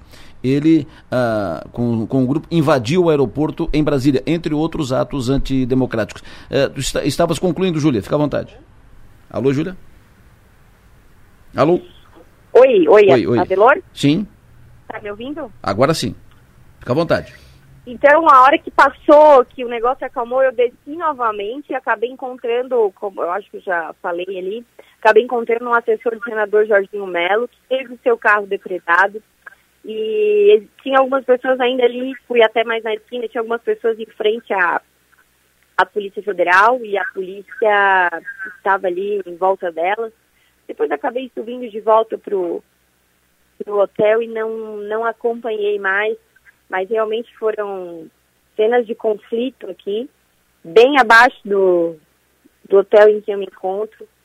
E fiquei muito, muito chateada, Belor, porque eu não, né, eu não, eu, eu vi nos noticiários, ah, bolsonaristas é, depredam, eu tenho certeza que é, as pessoas que defendem o que a gente defende, têm as nossas bandeiras, Deus, Pátria, Família e Liberdade, não promovem esse tipo de, de arruaça, essas atitudes, é tudo contra, é totalmente contra tudo aquilo que a gente defende, né? Por exemplo, tocar um carro, tocaram fogo no carro de trabalhadores que estavam ali dentro do shopping, é, quebraram, né? Isso não, não Ninguém defende uma coisa dessas, né? Mas estão falando como se, ah, bolsonaristas, então estão marginalizando todo mundo que é bolsonarista. Né? Essa é uma atitude totalmente errada, ao meu ponto de vista, né? De jogar a culpa. Porque quando o MST promovia quebradeira aqui em Brasília, não, não se via dizendo que era petista, né? Então agora você quer criminalizar todo um grupo, todo um, um, um pessoas, todas as pessoas que votaram no, no, no, presidente Bolsonaro. É dessa forma que querem apaziguar os ânimos do país? Ontem o Alexandre de Moraes, no discurso dele, na diplomação do descondenado, ele tocou mais fogo na fogueira, né? Eles querem alijar da sociedade, excluir da sociedade aquelas pessoas que pensam de, diferente deles todo momento, tudo que é feito, qualquer questionamento é chamado de antidemocrático, de golpista, disso, daquilo. Mas a verdade que não se pode calar é que existe uma grande parte da população com um sentimento de injustiça. E eu tenho certeza que esses atos aqui de ontem, esse vandalismo aqui de ontem, não foram promovidos né, pelo nosso pessoal de direita. Né? Em nenhum momento nenhum momento, Certo, nunca, certamente... na história das manifestações, Mas certamente... houve esse tipo de, de, de atitude. Ô, Júlia, mas certamente não foi pelo pessoal de esquerda também, né? Uh, e... Não sei. Como é que sabe? claro, pelo que eles diziam na, nos atos, né? Pelo que, eles, pelo que diziam na, nas manifestações, né? E, e esse, uh, esse indígena que foi preso, ele não surgiu ontem, né? Ele está nas manifestações, ele participa dos acampamentos, ele está, ele está na, nas concentra, na concentração que acontece, ele está nas, nas manifestações todas que estão acontecendo em Brasília já há alguns dias, logo depois da, da eleição. Então, uh, identifica um grupo. Você não concorda com, com, com o que foi feito. Mas uh, esse, esse grupo participa do mesmo grupo que está uh, questionando Mas, Adelor, o resultado da, um, está questionando o resultado um da eleição. Grupo, dentro de um grupo, dentro de um grupo ou dentro desses, dessas manifestações, tem todo tipo de gente. Sim, sim. Certo? É verdade. E ontem eu estava aqui, eu vi a hora que eu desci essas pessoas ali falando, algumas pessoas que vieram prontas já para depredar, falando ali, ó, quem filmar nós vamos dar pau e não sei o quê. Sim. Né? O nosso, o, o pessoal de direito não faz isso. Ô, Júlia, né? Para mim dia. teve um claro objetivo esse, esse, esse movimento de hoje, ontem. Bom dia, deputada Júlia. É, duas perguntas. Primeiro, como é que está a situação neste momento aí? Se está tudo tranquilo? Se houve alguma outra movimentação agora, no começo do dia? E, e ainda sobre isso de você não concordar, né, de, de, de serem pessoas de direito, você acha que são pessoas de esquerda, então? Ô, ô Maga, agora a situação aqui tá aqui embaixo do hotel, tô aqui na sacada, tá, tá tranquila, as pessoas já estão caminhando na rua, tô ouvindo mov é, movimentação de helicópteros, uhum. mais de um, inclusive, é, aqui, aqui nas, nas redondezas. O, sobre a pergunta que falou se foi pessoas de esquerda, de direita, eu, sinceramente, como eu falei, eu não acho que o pessoal que fez isso ontem uh, possa ser o pessoal que defende Deus, pátria, família, liberdade. Nós somos, sempre fomos contrários né, a esse tipo de atitude, de arruaça.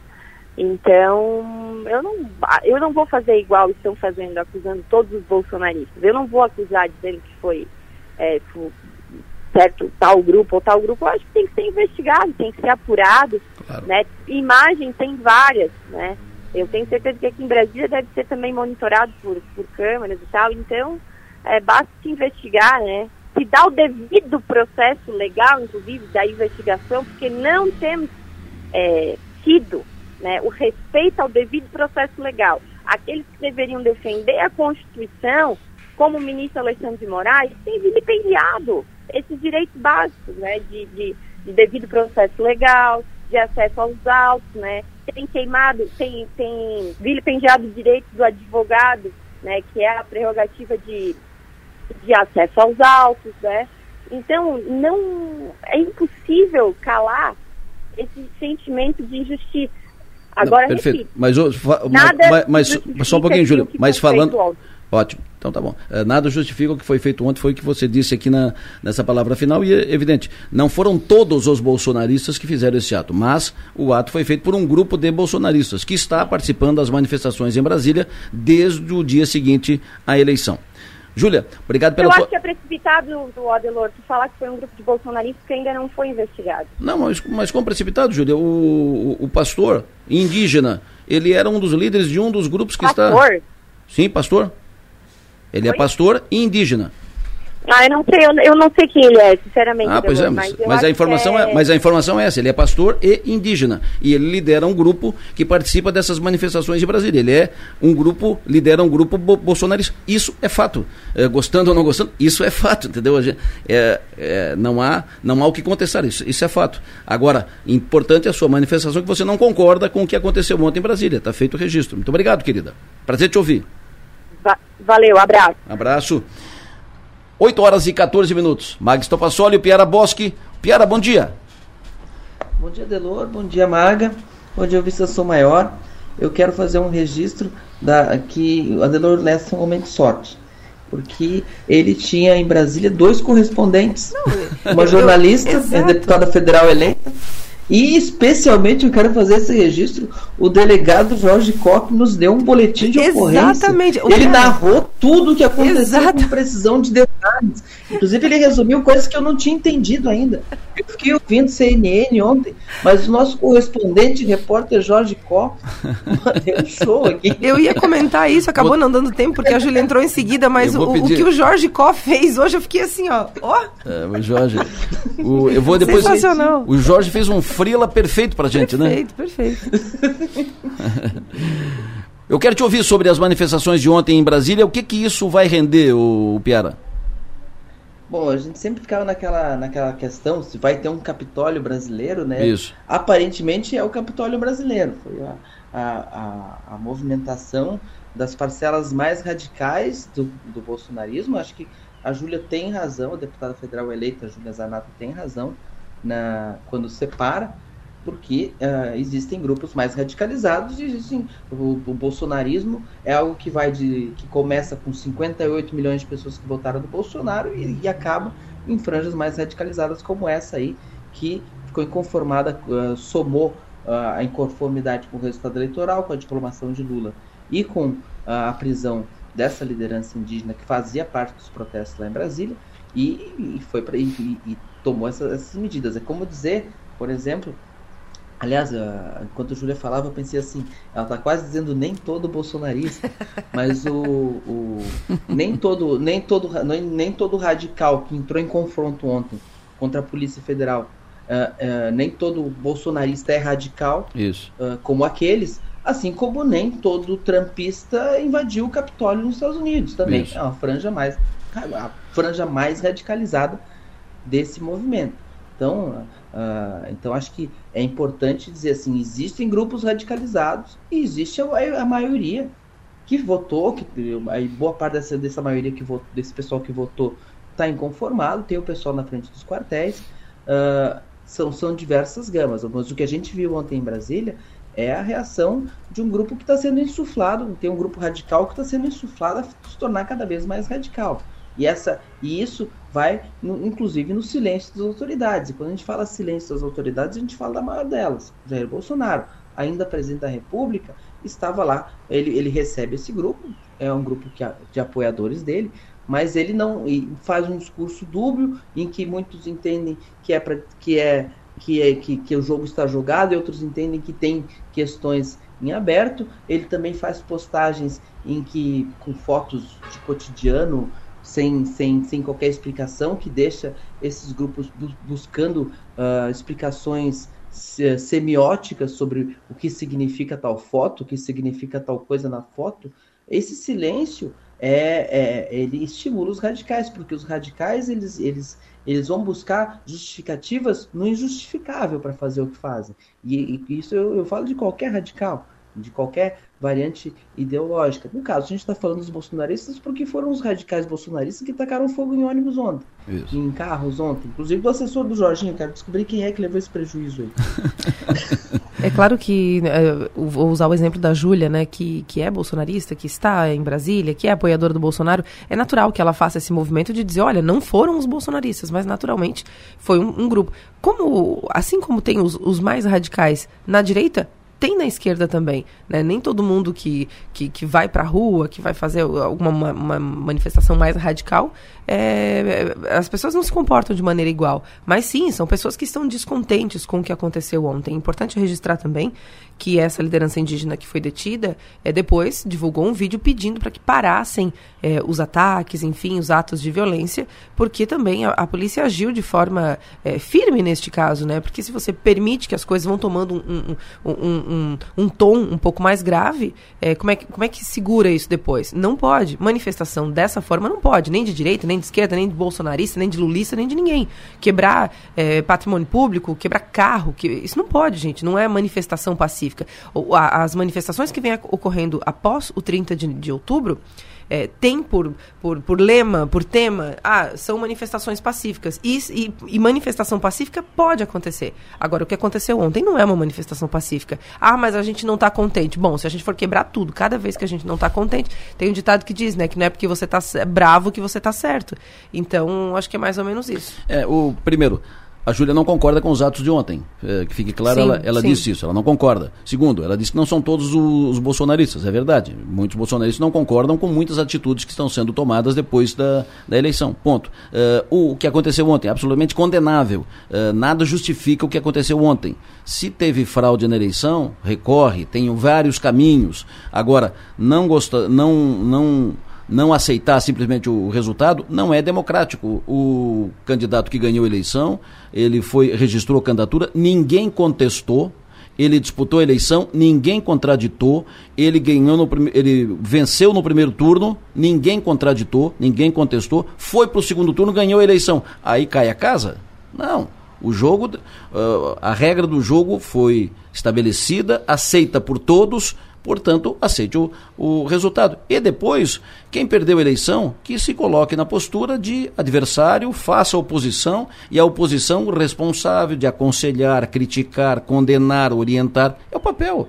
Quem ganha vai para o poder, quem perde vai para a oposição. E assim jegue. Assim é da democracia. O que aconteceu ontem em Brasília é absolutamente condenável, sobre todos os aspectos. Não pode acontecer, não é assim. Nem do lado de lá, nem do, la, nem do outro lado, entendeu? Nem de um lado, nem de outro. Isso é absolutamente condenável. O Piara, mais algo a, a acrescentar sobre isso? Não, fechou, fechou a tampa isso. Acho que é, é isso. A gente tem, a gente tem um, um ambiente que vai estar, tá, que continua radicalizado e polarizado, né? O discurso do Alexandre de Moraes ontem que a Júlia citou, ele foi um discurso de confronto, de dizer vamos atrás de quem praticou atos antidemocráticos, de quem cometeu crimes. Não, não foi feito nem em Lula, nem em, em Alexandre de Moraes discursos apaziguadores. Uhum. São discursos de, de agora vocês vão ver. Também, também ajuda a estimular. Vamos ver até onde vai, até onde vai isso. Perfeito. Quero ouvi-lo sobre o, o discurso do Lula uh, e o que, que, se pode esperar do Lula. Hoje, deve, hoje é terça, amanhã ele deve anunciar novos ministros. Uh, então, quero ouvi-lo sobre o que esperar do Lula diplomado para frente, dos próximos movimentos e quem deve, quem deve ser anunciado pelo Lula nas próximas horas. O Piara Maga.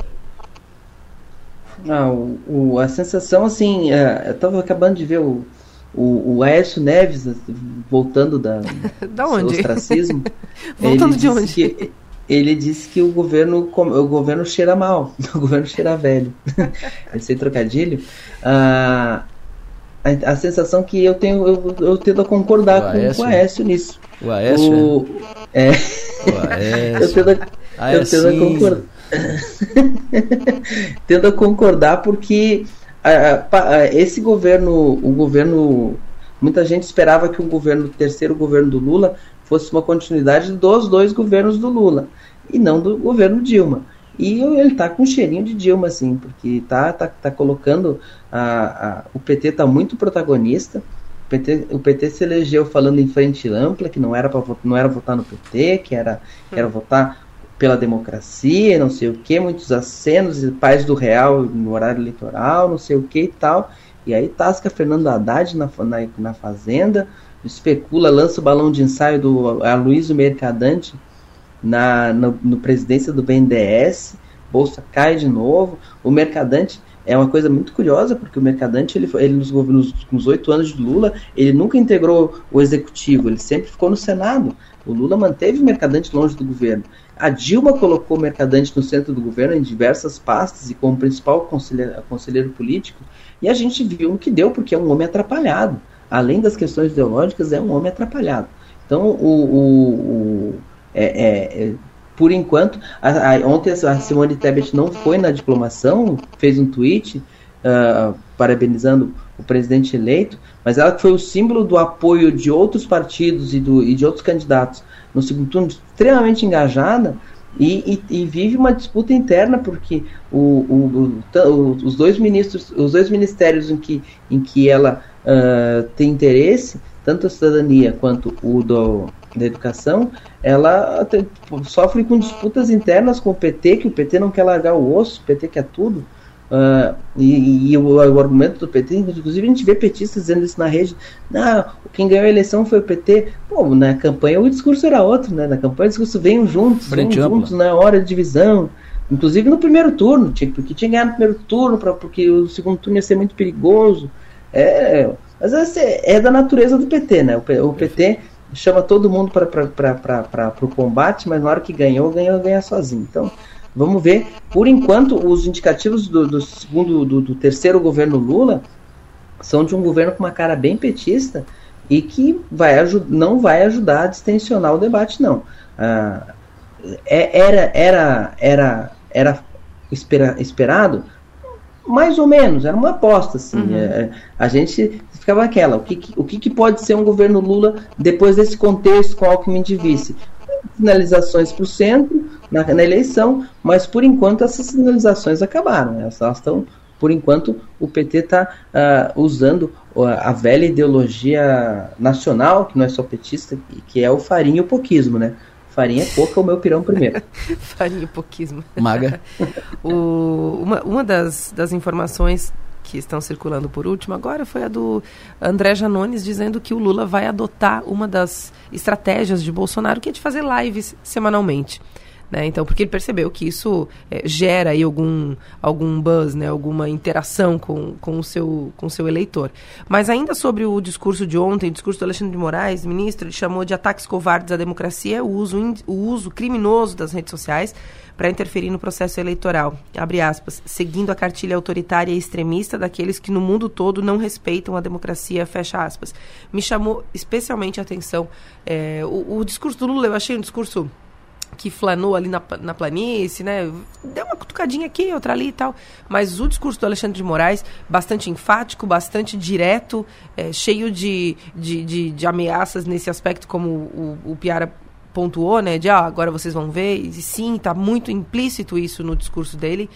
É, tanto é que depois algumas, algumas pessoas, algumas pessoas de direita é, né, pegaram um chapéu e disseram, ah, vai prender todo mundo, tal, porque ele diz né, que o, o, a, as investigações vão, vão, vão seguir, enfim, para identificar as pessoas que praticaram esses atos.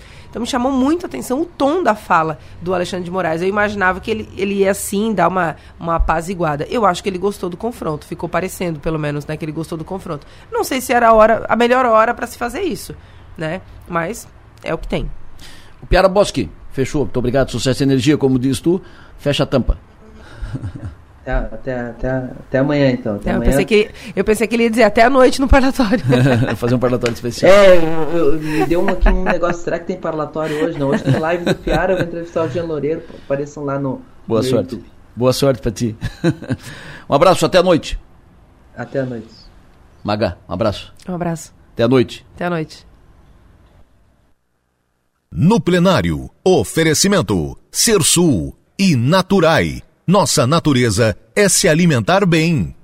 Até a noite aqui, porque tem a posse da Lucereta, e até a noite, porque o Piara tem o YouTube, a live dele no YouTube, que a gente vai acompanhar também, porque a gente sempre prestigia o Piara também com as suas investidas.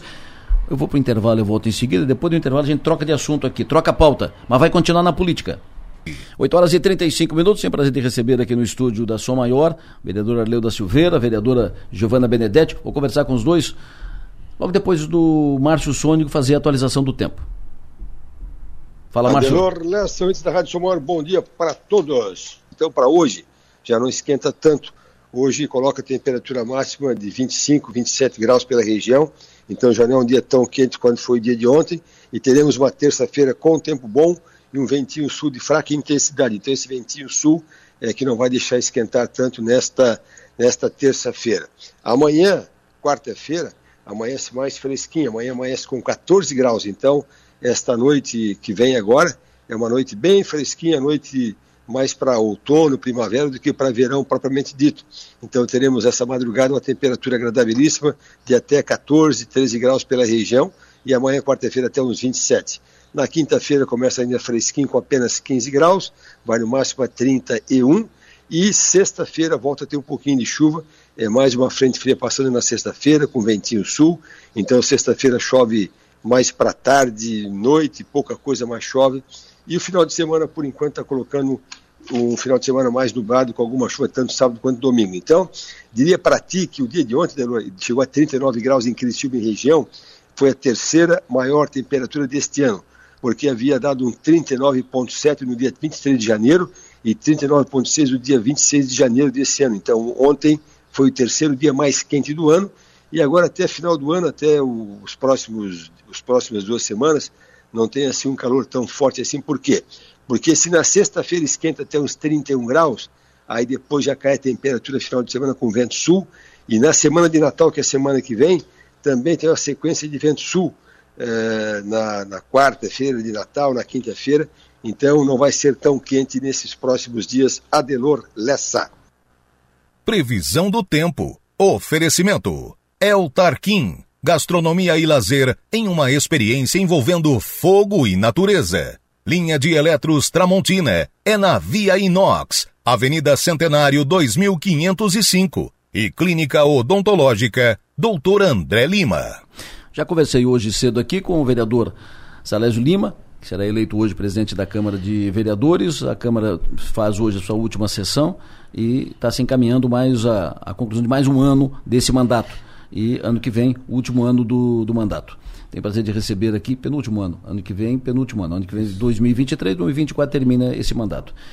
Vereadora Giovana, como é que a senhora fecha esse ano? Qual é o balanço que a senhora faz de 2022 no seu mandato na Câmara, seu segundo mandato na Câmara de Vereadores? Então, Adelor, bom dia a você, bom dia, bom dia a todos. Prazer é meu também em estar aqui. Bom dia a todos os ouvintes da rádio. Então, este ano é, nós recebemos é, alguns requerimentos que a gente tem feito na Câmara, né? E agradecemos a todos os secretários, a todo o pessoal do governo que tem nos atendido, porque nós, vereadores de bairro, nós somos bem solicitados, as demandas chegam é, diretamente para a gente, às vezes as pessoas não vêm até a prefeitura, mas vêm diretamente a gente, então também agradeço ao, a Patrícia, ao Brito e a todas as pessoas que nos ajudam também nessas demandas.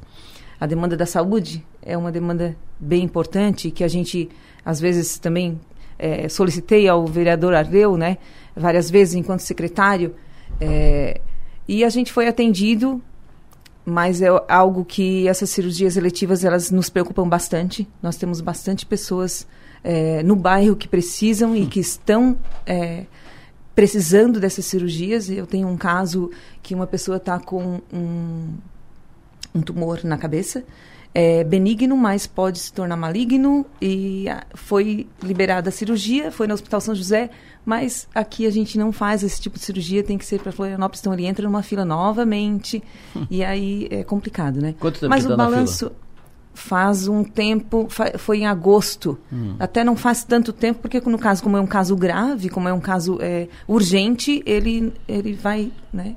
Vai para frente. Mas enfim, a gente faz um balanço positivo. Esse ano foi um balanço, esse ano foi um ano político, né, de polarizações. Hoje a gente está vendo aí manifestações, enfim, a gente participou, é, o nosso partido participou, é, tentando eleger os nossos candidatos.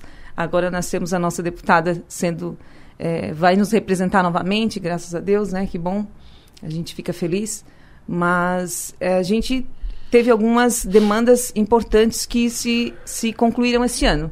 Até eu, agora na, na tua frente aqui, eu lembro de uma ligação que você fez para mim lá em 2017, na época que eu fiz um requerimento, fui uma das primeiras vereadoras que fez o um requerimento pedindo a iluminação da via rápida. Isso. Que a gente percebeu a construção e não tinha ali não tinha nenhum planejamento para iluminação e hoje a gente vê que é um cartão postal, a Via Rápida está linda, né? Uma entrada da cidade que realmente nossa cidade merece um bom tratamento de vias, né?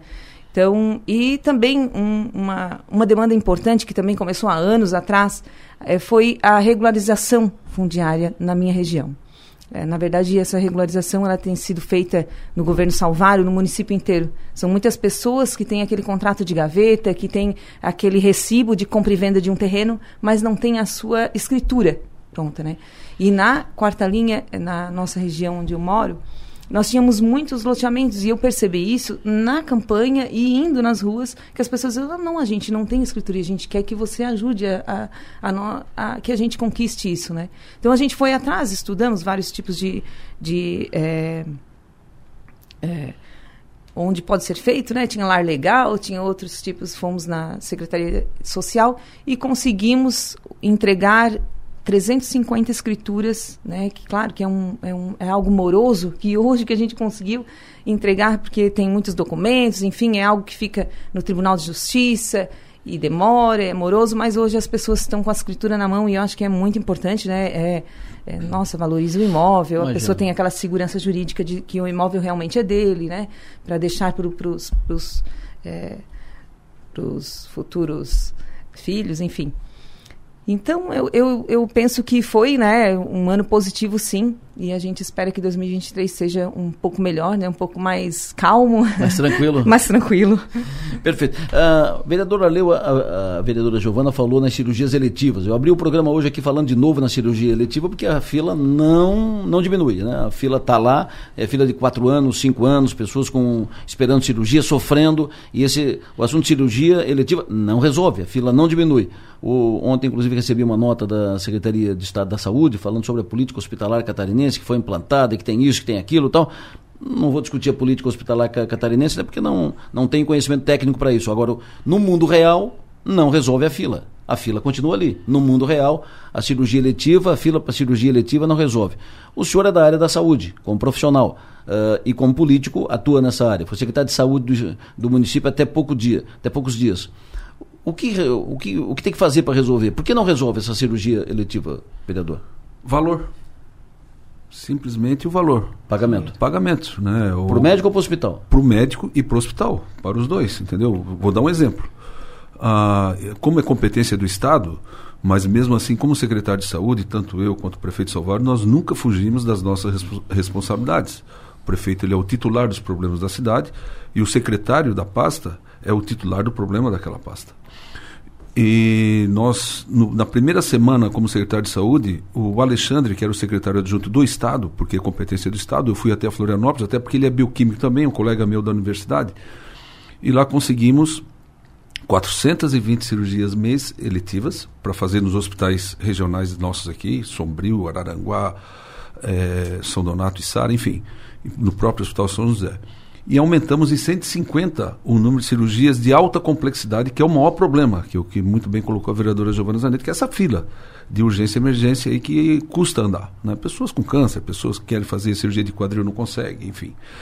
Mas só para você ter ideia, num, num, num, programa de uma cidade vizinha aqui do município de Criciúma, conseguiu uma emenda parlamentar e fez a, a, as cirurgias de quadril, que é a, o maior percentual das cirurgias de alta complexidade, num valor aproximadamente de 5 mil reais, onde o médico consegue pagar o anestesista então, e fazer a cirurgia.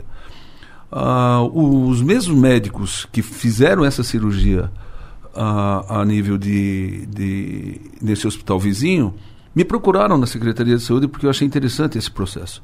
Mas aí o valor que foi repassado para eles poderem fazer é de 500 reais, eles ainda pagando o anestesista. Então fica totalmente inviável. 10%. É, fica inviável. Como é que um médico vai fazer uma cirurgia de alta complexidade pagando o anestesista, o auxiliar de.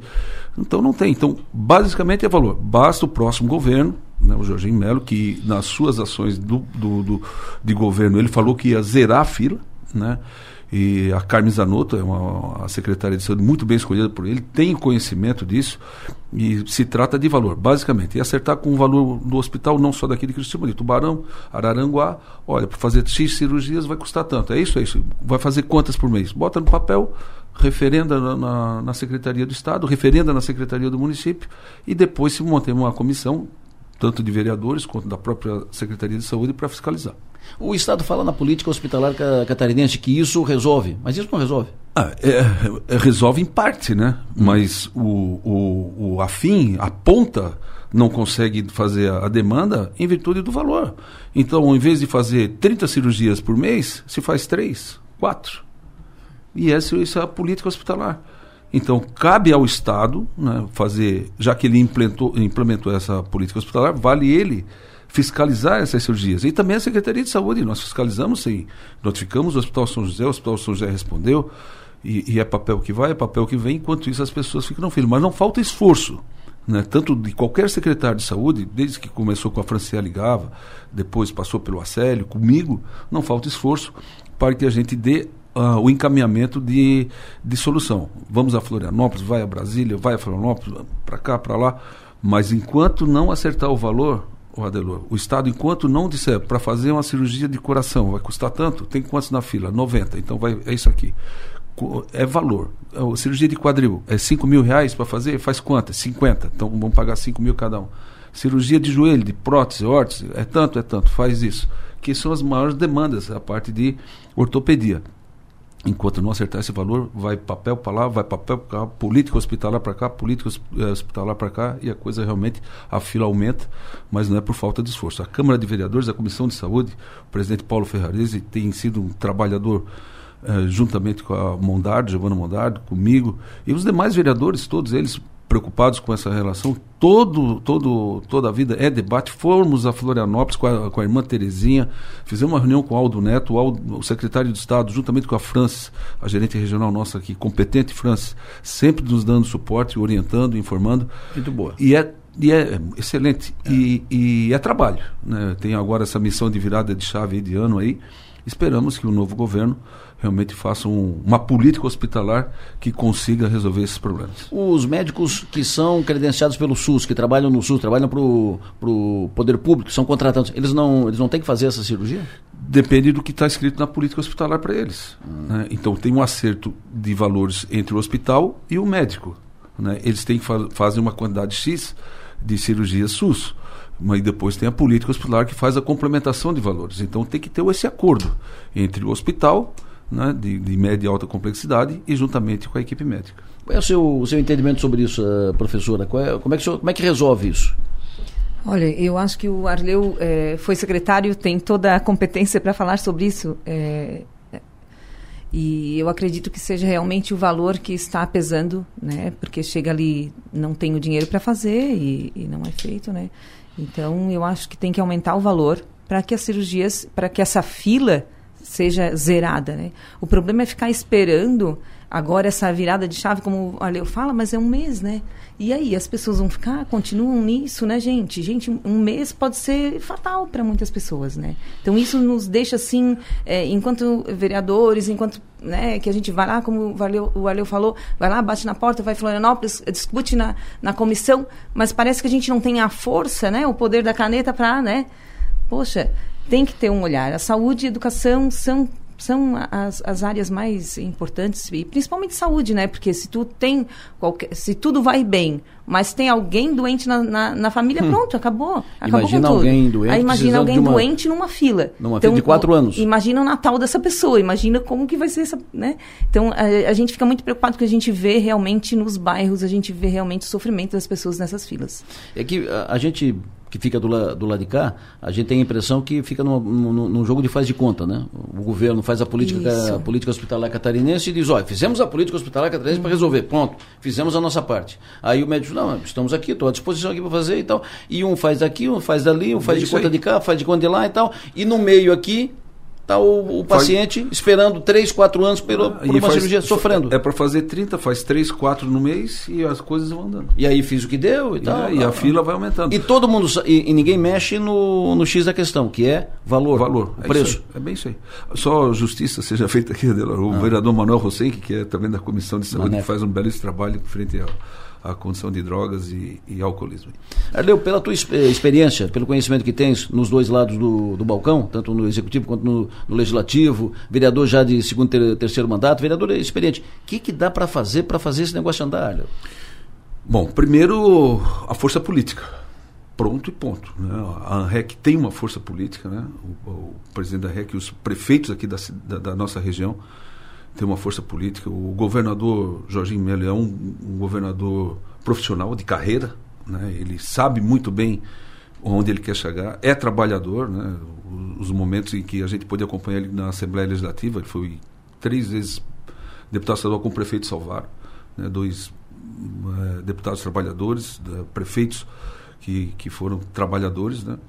Eu acredito que ele vai enxergar isso como uma prioridade, tendo em vista que ele colocou no seu programa de, de, de governo que ele ia acabar com as 130 mil cirurgias eletivas e de alta complexidade que tem aí para resolver o problema. Mas isso tem que ser no dia 2 de janeiro. Hum. Dia 1 de janeiro se comemora, tudo ok, bate a foto, no dia 2 de janeiro, 7 horas da manhã, tem que estar no gabinete dele com a equipe da Secretaria de Saúde do Estado, que é fantástica a equipe da Secretaria do Estado, fantástica a equipe, pude conhecer por período que fiquei lá, o pessoal comprometido, como é a nossa equipe da Secretaria de Saúde aqui também, os funcionários todos comprometidos, trabalham domingo a domingo, madrugada, telefone na cabeceira da cama, liga meia-noite, liga quatro horas da manhã, e nós nunca deixamos de fugir e de responder a todos que nos procuraram enquanto eu estava de secretário de saúde pelos seis meses e meio e também a nossa equipe da Secretaria de Saúde e de todas as nossas unidades, funcionários, todos eles, onde eu pude passar três, quatro vezes nas nossas 48 unidades, eh, a gente via o comprometimento, a dedicação dos nossos funcionários da Secretaria de Saúde. Então, Criciúma, não é à toa que recebeu o prêmio de, de primeiro lugar a nível nacional com relação à, à mortalidade infantil, menor índice, mortalidade materna infantil, menor índice, campanhas que foram realizadas em termos da obesidade de infantil, Cristiano recebeu o prêmio nacional. Falta agora, é, realmente, para tirar 10 com chave de ouro, é o Estado assumir esse compromisso e resolver de vez esse problema de cirurgias. O Ouvinte pergunta aqui, uh, pergunta quanto o INSS paga por uma cirurgia de menisco e quanto custa na particular? Então, o que eu falei, geralmente uma cirurgia de menisco é em torno de 17, 15, 12 mil reais, conforme a gravidade. Quem que vai dizer isso é o médico especialista para fazer. Isso na particular? No particular. Mas a cirurgia de menisco aí deve pagar 500 reais, 700 reais para toda a equipe. Sem contar, sem contar que uma consulta do médico no SUS é, é 10 reais. Né? É 10 reais, quer dizer, o médico fica ali de plantão no Hospital São José para receber 10 reais. Entendeu? É um absurdo. Então, e, e, a competência realmente é do governo federal e do governo do Estado. Vereadora, a senhora quer, quer um 2023 mais tranquilo, mais calmo, mais tranquilo. menos, menos, tensão menor. Mas o que a senhora pretende eh, priorizar em 2023 no seu mandato na Câmara de, Vereadores? Qual será a sua pauta prioritária? Então, eu vão ser mudadas as comissões. Eu espero estar na Comissão de Educação, que é a minha, a minha área, né? E pretendo lutar um pouco mais é, na área da educação. Preciso que sejam é, atendidos os meus requerimentos aí quanto à informatização das escolas. Precisa melhorar muitas coisas. A gente sabe que é, o IDEB do município não, não ficou tão bem e a gente precisa melhorar algumas coisas na área da educação e a gente pretende conversar com o prefeito, fazer requerimentos, indicações para ajudar nesse sentido. E a tua, a tua prioridade, Negão? Trabalho. de domingo a domingo, me colocando sempre à disposição, né? O meu número de celular é o mesmo, é o 996 33 11 45, ganhando eleição, oh. perdendo eleição, como secretário de governo, como secretário de saúde, como presidente de fundação, como é vereador. É, sou a mesma pessoa antes e depois de uma eleição, sou a mesma pessoa como secretário e como vereador e a tranquilidade né, de ter a certeza que teremos muito trabalho, até porque o nosso prefeito, o prefeito Salvador, é um trabalhador, um prefeito sério, que faz gestão. E prova é a nossa cidade, que é um exemplo hoje a nível de Brasil, está entre as 15 melhores cidades para se viver, em termos de qualidade de vida. Né? Três parques fantásticos, está saindo mais um na, na Santa Luzia, e até a Giovana Zanetti, a vereadora com quem eu tenho prazer, tive o prazer de trabalhar com ela como secretária de Educação, eficiente secretária de Educação né, comprometida e também agora como vereadora. Eu até acho que a quarta linha também merece um, um parque, acho que ela deve fazer o requerimento lá. Já tem é, até uma promessa de governo? A, a, grande quarta linha merece um parque lá, acho que ela deve fazer o requerimento aí. O prefeito já, inclusive, já passei no domingo lá com ele de manhã. Essa é uma das marcas boas que o, que o Salvador colocou para Cristina, cidade é dos importante. E, é, é, e a saúde, né? Qualidade saúde. de vida é saúde. É. Né? Eu, eu olho para o meu umbigo, né? Eu estava com 26 quilos a mais, então hoje já estou, só em termos de caminhada aí, consegui perder uns quilinhos, então é saúde, não é essa a menor dúvida, os parques são saúde. Legal. Vereadora, foi um prazer recebê-la aqui, sempre bom recebê-la, bom trabalho, que 2023 seja positivo e como, como quer a senhora, mais calmo. Isso, um prazer estar aqui. Obrigada pela oportunidade, Adelor. Um Feliz Natal a todos os nossos ouvintes também e um próspero ano novo a todos. Obrigada. Vereador Aleu, sempre bom recebê-lo. Sucesso, bom trabalho. Da mesma maneira, Adelor, muito obrigado pelo convite aí. Um Feliz Natal a todos, né, a todos os ouvintes, a todos os funcionários aqui da casa que sempre muito bem receberam, a você de uma maneira especial. Gratidão pelas conversas que temos, sempre conversando, me orientando também em algumas ações frente à Secretaria de Saúde, foram muito importantes. Né, e agradecer a todos, uh, aos ouvintes aí, que de uma maneira ou outra sempre nos procuram também. E desejar um feliz Natal, um feliz ano novo, né, com muita prosperidade, saúde. E de uma maneira muito especial agradecer a minha família, né, que é o suporte da vida aí, que nos dá a força para continuar trabalhando. Forte abraço a todos. Depois do intervalo, nós vamos falar sobre o pedido de CPI na Câmara de Vereadores de Uruçanga. 9 horas mais um minuto. Arthur Lessa, o que, que, teremos hoje nos 60 minutos? Hoje a gente vai falar de um assunto que muita gente uh, gosta de, de, ouvir, muita gente acha que é a solução para suas finanças, mas pode ser perigoso. O Marcos já está me olhando torto aqui. É, criptoativos, bitcoins, criptomoedas e essas coisas. Primeiro que muitos viram pirâmide, então a gente vai falar um pouco sobre isso. E outro é que tem muita corretora de criptoativos que está quebrando. Então ontem a gente deu uma pincelada bem por cima no programa, mas hoje a gente vai trazer um especialista para falar disso. O que está acontecendo com esse mercado, por que, que essas corretoras estão estão quebrando e como não correr o risco de quebrar junto com uma corretora dessa. Esse é o, é o assunto principal do programa de hoje. Acho legal isso que o, o Arthur, meu filho, Uh, e ele tem esse viés, né? E completamente diferente de mim. Eu não, essas coisas, não, ele é, ele é meu filho de um outro tempo, né? De um outro tempo, outras realidades, outras práticas, outros costumes, outros, outros mecanismos, outros, outros. Eu sou de um, de um, de um tempo diferente que, mas não, mas não boto criptomoeda. Criptomoeda. Mas, mas eu também não, tá? Eu falo no programa porque eu acho que até para as pessoas é, terem mais confiança no que a gente fala, eu, eu abro muita, muito das minhas opiniões.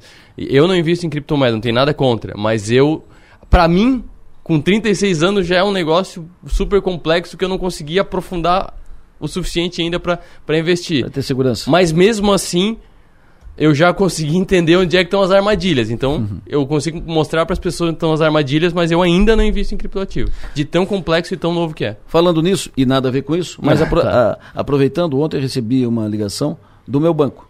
Ok. Da central do meu banco, lá de São certo. Paulo. Central do meu. Ó, oh, seu, seu José, quando vem com o seu José, eu já. Hum, é, porque vão me oferecer um plano, vão me oferecer um plano de telefone, tal, telefonia, coisa. É, seu José, sim, pois não. Uh, seu, sim, aqui José da Lorlessa, pois não. Uh, aí era do meu banco, me dizendo o seguinte: o senhor fez um empréstimo consignado, tal? Não. O senhor fez alguma. Não. Não, é que Uh, nós temos o registro que o senhor fez um, uma, uma, operação de crédito consignado na sexta-feira, valor de tanto no banco tal. Eu disse, não, não fiz, mas se eu fiz no banco tal, como é que vocês estão. Por que, por que, que vocês estão me ligando? É que o meu, o meu, o meu ganho de aposentadoria hum. está. É, é, é, naque, é crédito naquela, na, na, naquele sim, banco, uh, né? Sim. A minha conta naquele banco. Por isso, passou por ali a, a comunicação, porque vai passar a, a debitar. E aí fui para a central daquele outro banco. Tá. E, e, de fato, foi feita uma operação no meu nome, de crédito com, consignado, e, e aí, evidente, estou tomando as providências para anular a operação. Mas digo isso para quê? Fiquem ligados. Isso. Fiquem ligados. Por exemplo, eh, podem, eh, e esses créditos são pequenos, é 300 reais, 400 reais, 500 reais, 200 reais, e tal, de muito tempo, né, de, uhum. de muitos anos. Então, de vez em quando, dá uma olhada lá no, no extrato para saber se não estão debitando nada no te, do teu, do teu, da tua aposentadoria. Porque não sei como, pegaram os meus dados. Quer saber como? Não, não quero. Tá bom. O banco se vire para achar e então, então, então, deixa eu aumentar a minha audiência. Eu vou explicar como é que faz essa, esse tipo de golpe no meu programa hoje. Então conta. Vai ser um dos assuntos. Conta aqui. Então, olha só, ele não quer dividir a audiência. O, não tem provas, obviamente, porque quando envolve o cerne do governo, e eu não estou falando do governo de agora, do governo federal de muito tempo. Não, tu vai contar isso no. No meu programa, pronto. Então tá. Minutos. Tem Como é espiões é no operação? governo. É isso. A, agora, a chamada é essa: tem espiões no governo. Agora, isso é um absurdo, né? É. O cidadão que é aposentado uh, fazem operação, usam os seus dados uhum. e fazem uma operação no seu nome, ficam com o dinheiro e manda a conta para ti. Para desfazer isso, aí eu tive que mandar um documento meu, uhum. eu, eu fazer uma selfie com o meu documento na mão, dados do meu, do, dos meus documentos, e fazer isso, fazer aquilo, e fazer cadastro e tal, para desfazer. Mas a, ainda hoje vai ser concluída a operação para desfazer. Para fazer foi fácil, foi na sexta-feira. Para desfazer começou ontem, e estou hoje, e aí não sei quando. Então, só estou contando esse, esse episódio, aconteceu comigo, comigo, então estou contando esse episódio para dizer o seguinte: fique ligado, sempre antenado. Confira o extrato, como é que está lá o seu, quanto é que é o seu aposentadoria, o que está descontando lá, vê se não tem nenhum consignado alienígena lá que, que foi feito na, na tua conta, que está de, debitando na tua conta. É Fechou? isso aí. Tu vai falar disso? Vou falar disso e vou falar de criptomoedas também no 60 Minutos hoje a partir do meio-dia. A partir do meio-dia, aqui na sua maior. Arthur Lessa nos 60 Minutos. Uh, eh, 9 horas e 5 minutos. Prefeito Neguinho, e o aeroporto de Forquilinha, prefeito Neguinho, quem crê que esse negócio sai ou não sai? A obra começou, trancou, travou. O prefeito Neguinho gravou um depoimento aqui para o pro programa para contar. Sai ou não sai? Quando sai? Eu acabo de receber uma grande notícia, fruto de várias reuniões que nós fizemos, capitaneadas pelo prefeito de Forquilinha, desde a semana passada, com a Secretaria de Estado da Infraestrutura, com a empresa Prado e Prado, com o grupo de empresários, a respeito da paralisação das obras de revitalização do aeroporto regional de Almir Freitas.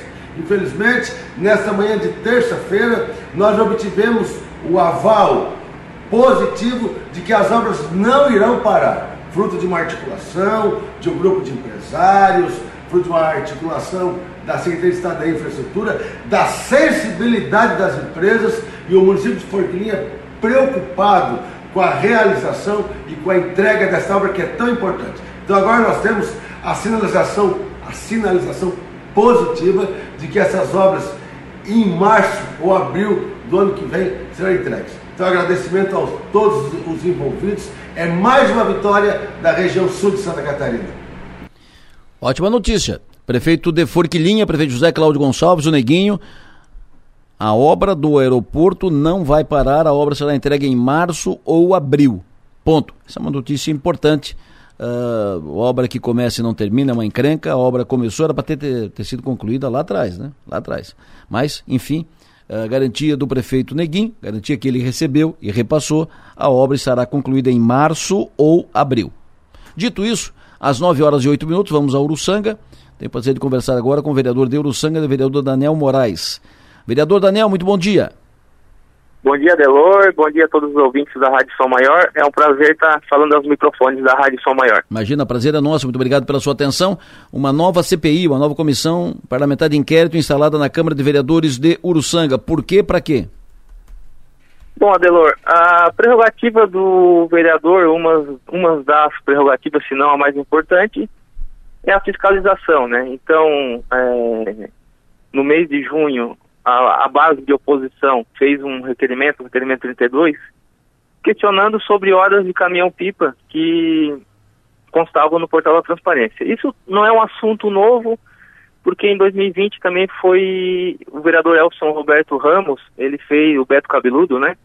Ele fez uma, uma denúncia sobre essa, essa situação, que foi pago, feito esses desempenhos e não teria sido efetuado alguns desses serviços, né, dessa, dessa molha de estrada. Hum. Enfim, uh, aprovamos esse requerimento, né, não foi respondido, é, aí fizemos um outro requerimento, um, um requerimento complementar, a gente teve a resposta do Poder Executivo informando que não possuía informações referentes a essa prestação de serviço, porque o, o, o secretário da pasta ele não poderia ter acesso à prefeitura em razão da, da Operação Benedetta, né? Então, é, após a, analisarmos é, essas quilometragens, assim, esses valores muito altos, né? Então, aí 26.700 km na, no primeiro, um desses primeiros empenhos, né? Através da Secretaria de Infraestrutura. O segundo empenho, no valor, no, no valor de R$ 51.900, mais 11.800 km, totalizando 38 mil, quase 39 mil quilômetros de, de molha de estrada. Sim. Então isso nos chamou a atenção. e onde os vereadores, é, é, eu, né, Elson Roberto Ramos, o Fabiano Debona, né, tivemos a, a, a de colocar essa comissão parlamentar de inquérito para esclarecer os fatos, né, até dar oportunidade ao prefeito de estar se explicando nessa situação. Perfeito. É, essa, como, o senhor disse, é, esse assunto não é um assunto novo. Isso já foi uh, levantado, já foi tratado uh, e teria sido constatado quanto? Qual é a irregularidade que vocês até agora apuraram? Vocês já investigaram isso? Já foram a, a, além da, da possibilidade? Adelor, uh, não fomos a fundo, né? A, a, a, esse requerimento para instaurar essa, essa, comissão parlamentar de inquérito é para ir a fundo nesse caso, né? Conversamos com algumas pessoas onde nesse requerimento responderam, onde o prefeito respondeu é, as localidades onde foram feitos esses, esses serviços, né?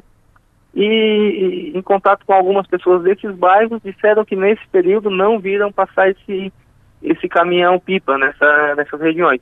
Então isso, onde a gente achou muito estranho, né? Então a comissão vai investigar esses fatos, né, numa, uma forma mais, mais precisa, né? Até para não estar tá prejudicando ninguém e estar tá buscando a, a, a verdade dos fatos. Perfeito. Como é que anda aquele, aquelas outras uh, eh, CPIs e outro processo, aproveitando que o senhor está conosco, uh, como é que andam aqueles outros processos? A, a CIP do que iria para votação agora não lembro a data, ela foi é, suspensa né, em razão de uma, uma decisão liminar de desembargadora Velha Lúcia, né, certo. do Tribunal de Justiça de Santa Catarina, desde o mês de agosto. Então, está lá com eles, a, a Câmara aguarda, né, até é, acho que, que se, se querer algumas informações melhores, mais precisas, é, o ideal é entrar em contato com o jurídico da Câmara, mas é mais ou menos isso, até porque eu não faço parte dessa CIP, né? Então Perfeito. não tenho muitas informações precisas, mas eu sei que está lá com a, com a desembargadora para análise, não, ainda não está pautado nada, então está em. estamos aguardando. Perfeito. Uh, essa nova CPI que vocês encaminharam ontem, ela instala quando? Quanto tempo? Essa comissão, essa CPI, ela, ela, já vai, acredito, a votação hoje, né? Porque como é um requerimento feito por três vereadores, é, o regimento já diz que ela tem que ir na sessão seguinte, que foi, foi protocolado ontem, já vai hoje. Ela tem um prazo de 90 dias corridos para se investigar. Então é, é, isso aí, 90 dias, já vai a, a votação hoje, provavelmente é, será aprovada, né? E se iniciará os trabalhos. Vereador, muito obrigado pela sua atenção, prazer ouvi-lo aqui na Sua Maior. Eu tenho um bom dia, bom trabalho. Obrigado, Adelor. Estou sempre à disposição aí de vocês quando precisarem e agradeço o espaço. Perfeito. Por aqui também sempre à disposição, vereador Deuruçanga, vereador Daniel Moraes. Vou para o intervalo rápido, eu volto em seguida para conversar com uma professora do Balneário Rui do Silva sobre um prêmio nacional que ela acaba de receber. 9h20, eu vou fechar o programa com um assunto, uma, um assunto interessante, positivo, uma pauta boa. Uh, uma professora do sul catarinense premiada. Trabalho com crianças com deficiência, premia professora de Santa Catarina. Estou lendo aqui num jornal de Brasília. Professora Lígia Souza dos Santos foi vencedora do prêmio Professor do ano 2022, concedido pelo site de conteúdo educativo Toda Matéria docente de atendimento educacional especializado da Escola de Educação Básica Apolônia Ireno Cardoso, Balneária Rui do Silva, em Santa Catarina. Ela foi reconhecida entre 103 professores por seu trabalho com crianças com deficiência de famílias de baixa renda, do quinto ano do ensino fundamental ao terceiro ano do ensino médio. Alô, Lígia, muito bom dia. Bom dia, bom dia, Delor, bom dia, ouvintes da Rádio São Maior. Um prazer estar aqui, obrigado pelo convite. Imagina. Prazer é conversar um pouquinho. Prazer é nosso em te ouvir e poder te cumprimentar uh, no ar, ao vivo, pelo teu prêmio, pelo prêmio conquistado, pelo prêmio concedido, recebido por ti, pelo trabalho que tu faz. Quanto tempo tu faz esse trabalho aí no, no Arroio do Silva? Quantas crianças tu atende? E me fale um pouco dele, do que é feito. Tá, então assim, aqui no Arroio do Silva eu cheguei este ano, né? Eu vim para cá em fevereiro e esse ano que eu, que eu comecei a fazer esse trabalho. Uh, aqui na escola eu atendo 20 alunos mas que fizeram parte deste projeto e da, do, do, livro que a gente criou, né, foram 13 alunos. né, 13 alunos. A gente criou um livro aqui na escola com contos eh, que foram criados, elaborados, desenhados, foram, foi produzido totalmente pelas crianças do atendimento educacional especializado. Hum. Esse livro uh, tem o quê? Com, tem ele conta histórias, histórias, hum. sim. É que foi assim, ó, uma aluna, ela, eu, eu, a gente já teve uma entrevista, né, agora esses tempos aqui sobre isso, o livro. Isso. E aí eu contei, é uma aluna chegou aqui na escola, pediu para que eu ensinasse a, a, desenhar no computador. E eu aproveitando da dela, comecei a questioná-la sobre o desenho. E então saiu uma história daquele desenho. Desta história, uh, eu achei incrível aquilo ali, que não pode ficar só com, com essa aluna, né? E ela tem é uma aluna que tem uh, autismo, e então para um autista criar algo novo, né, e, uh, imaginar é muito difícil. Né, eles são literais, eles, eles falam as coisas exatamente como elas são, literalmente. Então, para um autista criar um mundo novo é muito difícil. E essa menina conseguiu fazer isso. E aí eu percebi que eu não, não podia ficar só na Isabela. Então eu convidei todos os outros alunos com todas as outras deficiências a participar disso, a criar um desenho, a fazer uma história. E aí, quando eu consegui juntar todas as histórias, eu levei o conhecimento da direção, a direção me apoiou, né, a, a nossa diretora aqui, Dais Lima, sempre uh, disposta a ajudar, então, né, as assessoras, a Márcia, a Rúbia, todo mundo aqui se engajou no projeto e a gente criou um livro com direito à, à noite de autógrafos, né, porque daí cada aluno ganhou uhum. o seu livrinho e cada um assinou na historinha do outro. Então foi um momento muito emocionante, muito lindo, que a comunidade toda interagiu e esses alunos se sentiram capazes, né, se sentiram partes integrantes do, da escola, né, se sentiram né, que eles, eles conseguem fazer aquilo que qualquer outra pessoa consegue. Então foi um momento incrível. E aí este projeto, um colega meu aqui, o professor Armindo de Química, inscreveu nessa plataforma de conteúdo educativo toda a matéria né, que é uma plataforma que tem todas as, as coisas da escola que a gente tem, tem um monte de conteúdo, né, que professores podem ir lá e pesquisar e se inspirar para suas aulas.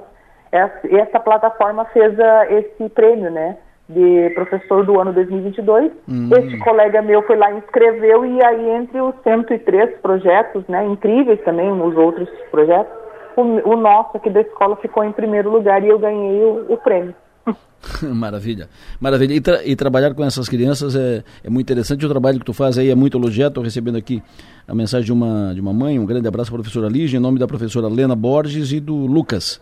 Uh, Isso. A professora Lena Borges, ela é uma mãe também que está sempre aqui nos ajudando, né? Ela divulga bastante. Então, assim, a gente precisa da ajuda da comunidade toda, né? Não só da escola, não só dos alunos, mas que todo mundo consiga uh, entrar nesse meio e perceber que esses alunos eles conseguem, que eles têm possibilidades né, de, de, de do que eles imaginarem fazer. Até que ponto um prêmio como, como, esse te ajuda nessa, nessa busca da aproximação maior da, da comunidade com o trabalho de vocês? Ah, isso daqui está sendo maravilhoso aqui na escola, porque as pessoas estão, como eu disse, elas estão vendo e reconhecendo as potencialidades desses alunos. Né? Estão parando de olhar para essas crianças e enxergar apenas a deficiência elas estão olhando além, olhando, percebendo que quando a gente estimula a potencialidade deles, as habilidades que eles têm, eles conseguem se destacar por aquilo que eles fazem, assim como qualquer outra pessoa. Então, aqui na comunidade está sendo incrível essa, essa, essa notoriedade, isso tudo que está acontecendo. Perfeito. Foi um prazer te ouvir, Lígia. Parabéns pelo prêmio. Uh, e siga o teu trabalho bem feito, reconhecido aí no Bonéria Rui de Silva. Muito obrigada, Delor. Muito obrigado pelo convite e pela oportunidade de estar aqui falando também na, na, nessa rádio que eu sei que tem uma audiência incrível também. Então, nós estamos aqui muito felizes em, em poder representar a educação especial, representar o nosso trabalho de AEE da, na região toda, né? Porque o reconhecimento não vem só para mim, vem para todos os professores da educação especial que aqui na nossa região tem muitos professores muito bons que fazem trabalhos incríveis também e que não são vistos, né? Porque é uma Isso. coisa que a gente vai fazendo aqui devagarinho, de formiguinha, então não tem essa visibilidade. Então, estar representando essa categoria de profissionais está é, é, tá sendo muito gratificante para mim. Muito obrigada. Perfeito. Muito obrigado, muito, muito, obrigado eu. eu. Agradeço a entrevista e cumprimento a professora Lígia dos Santos, professora especialista em educação especial inclusiva. Ela atua, trabalha na escola Apolônio Ireno Cardoso, no Bonéria Rui do Silva. Ela acabou de ganhar um prêmio nacional como professora do ano pelo trabalho que faz lá com os seus alunos. 926.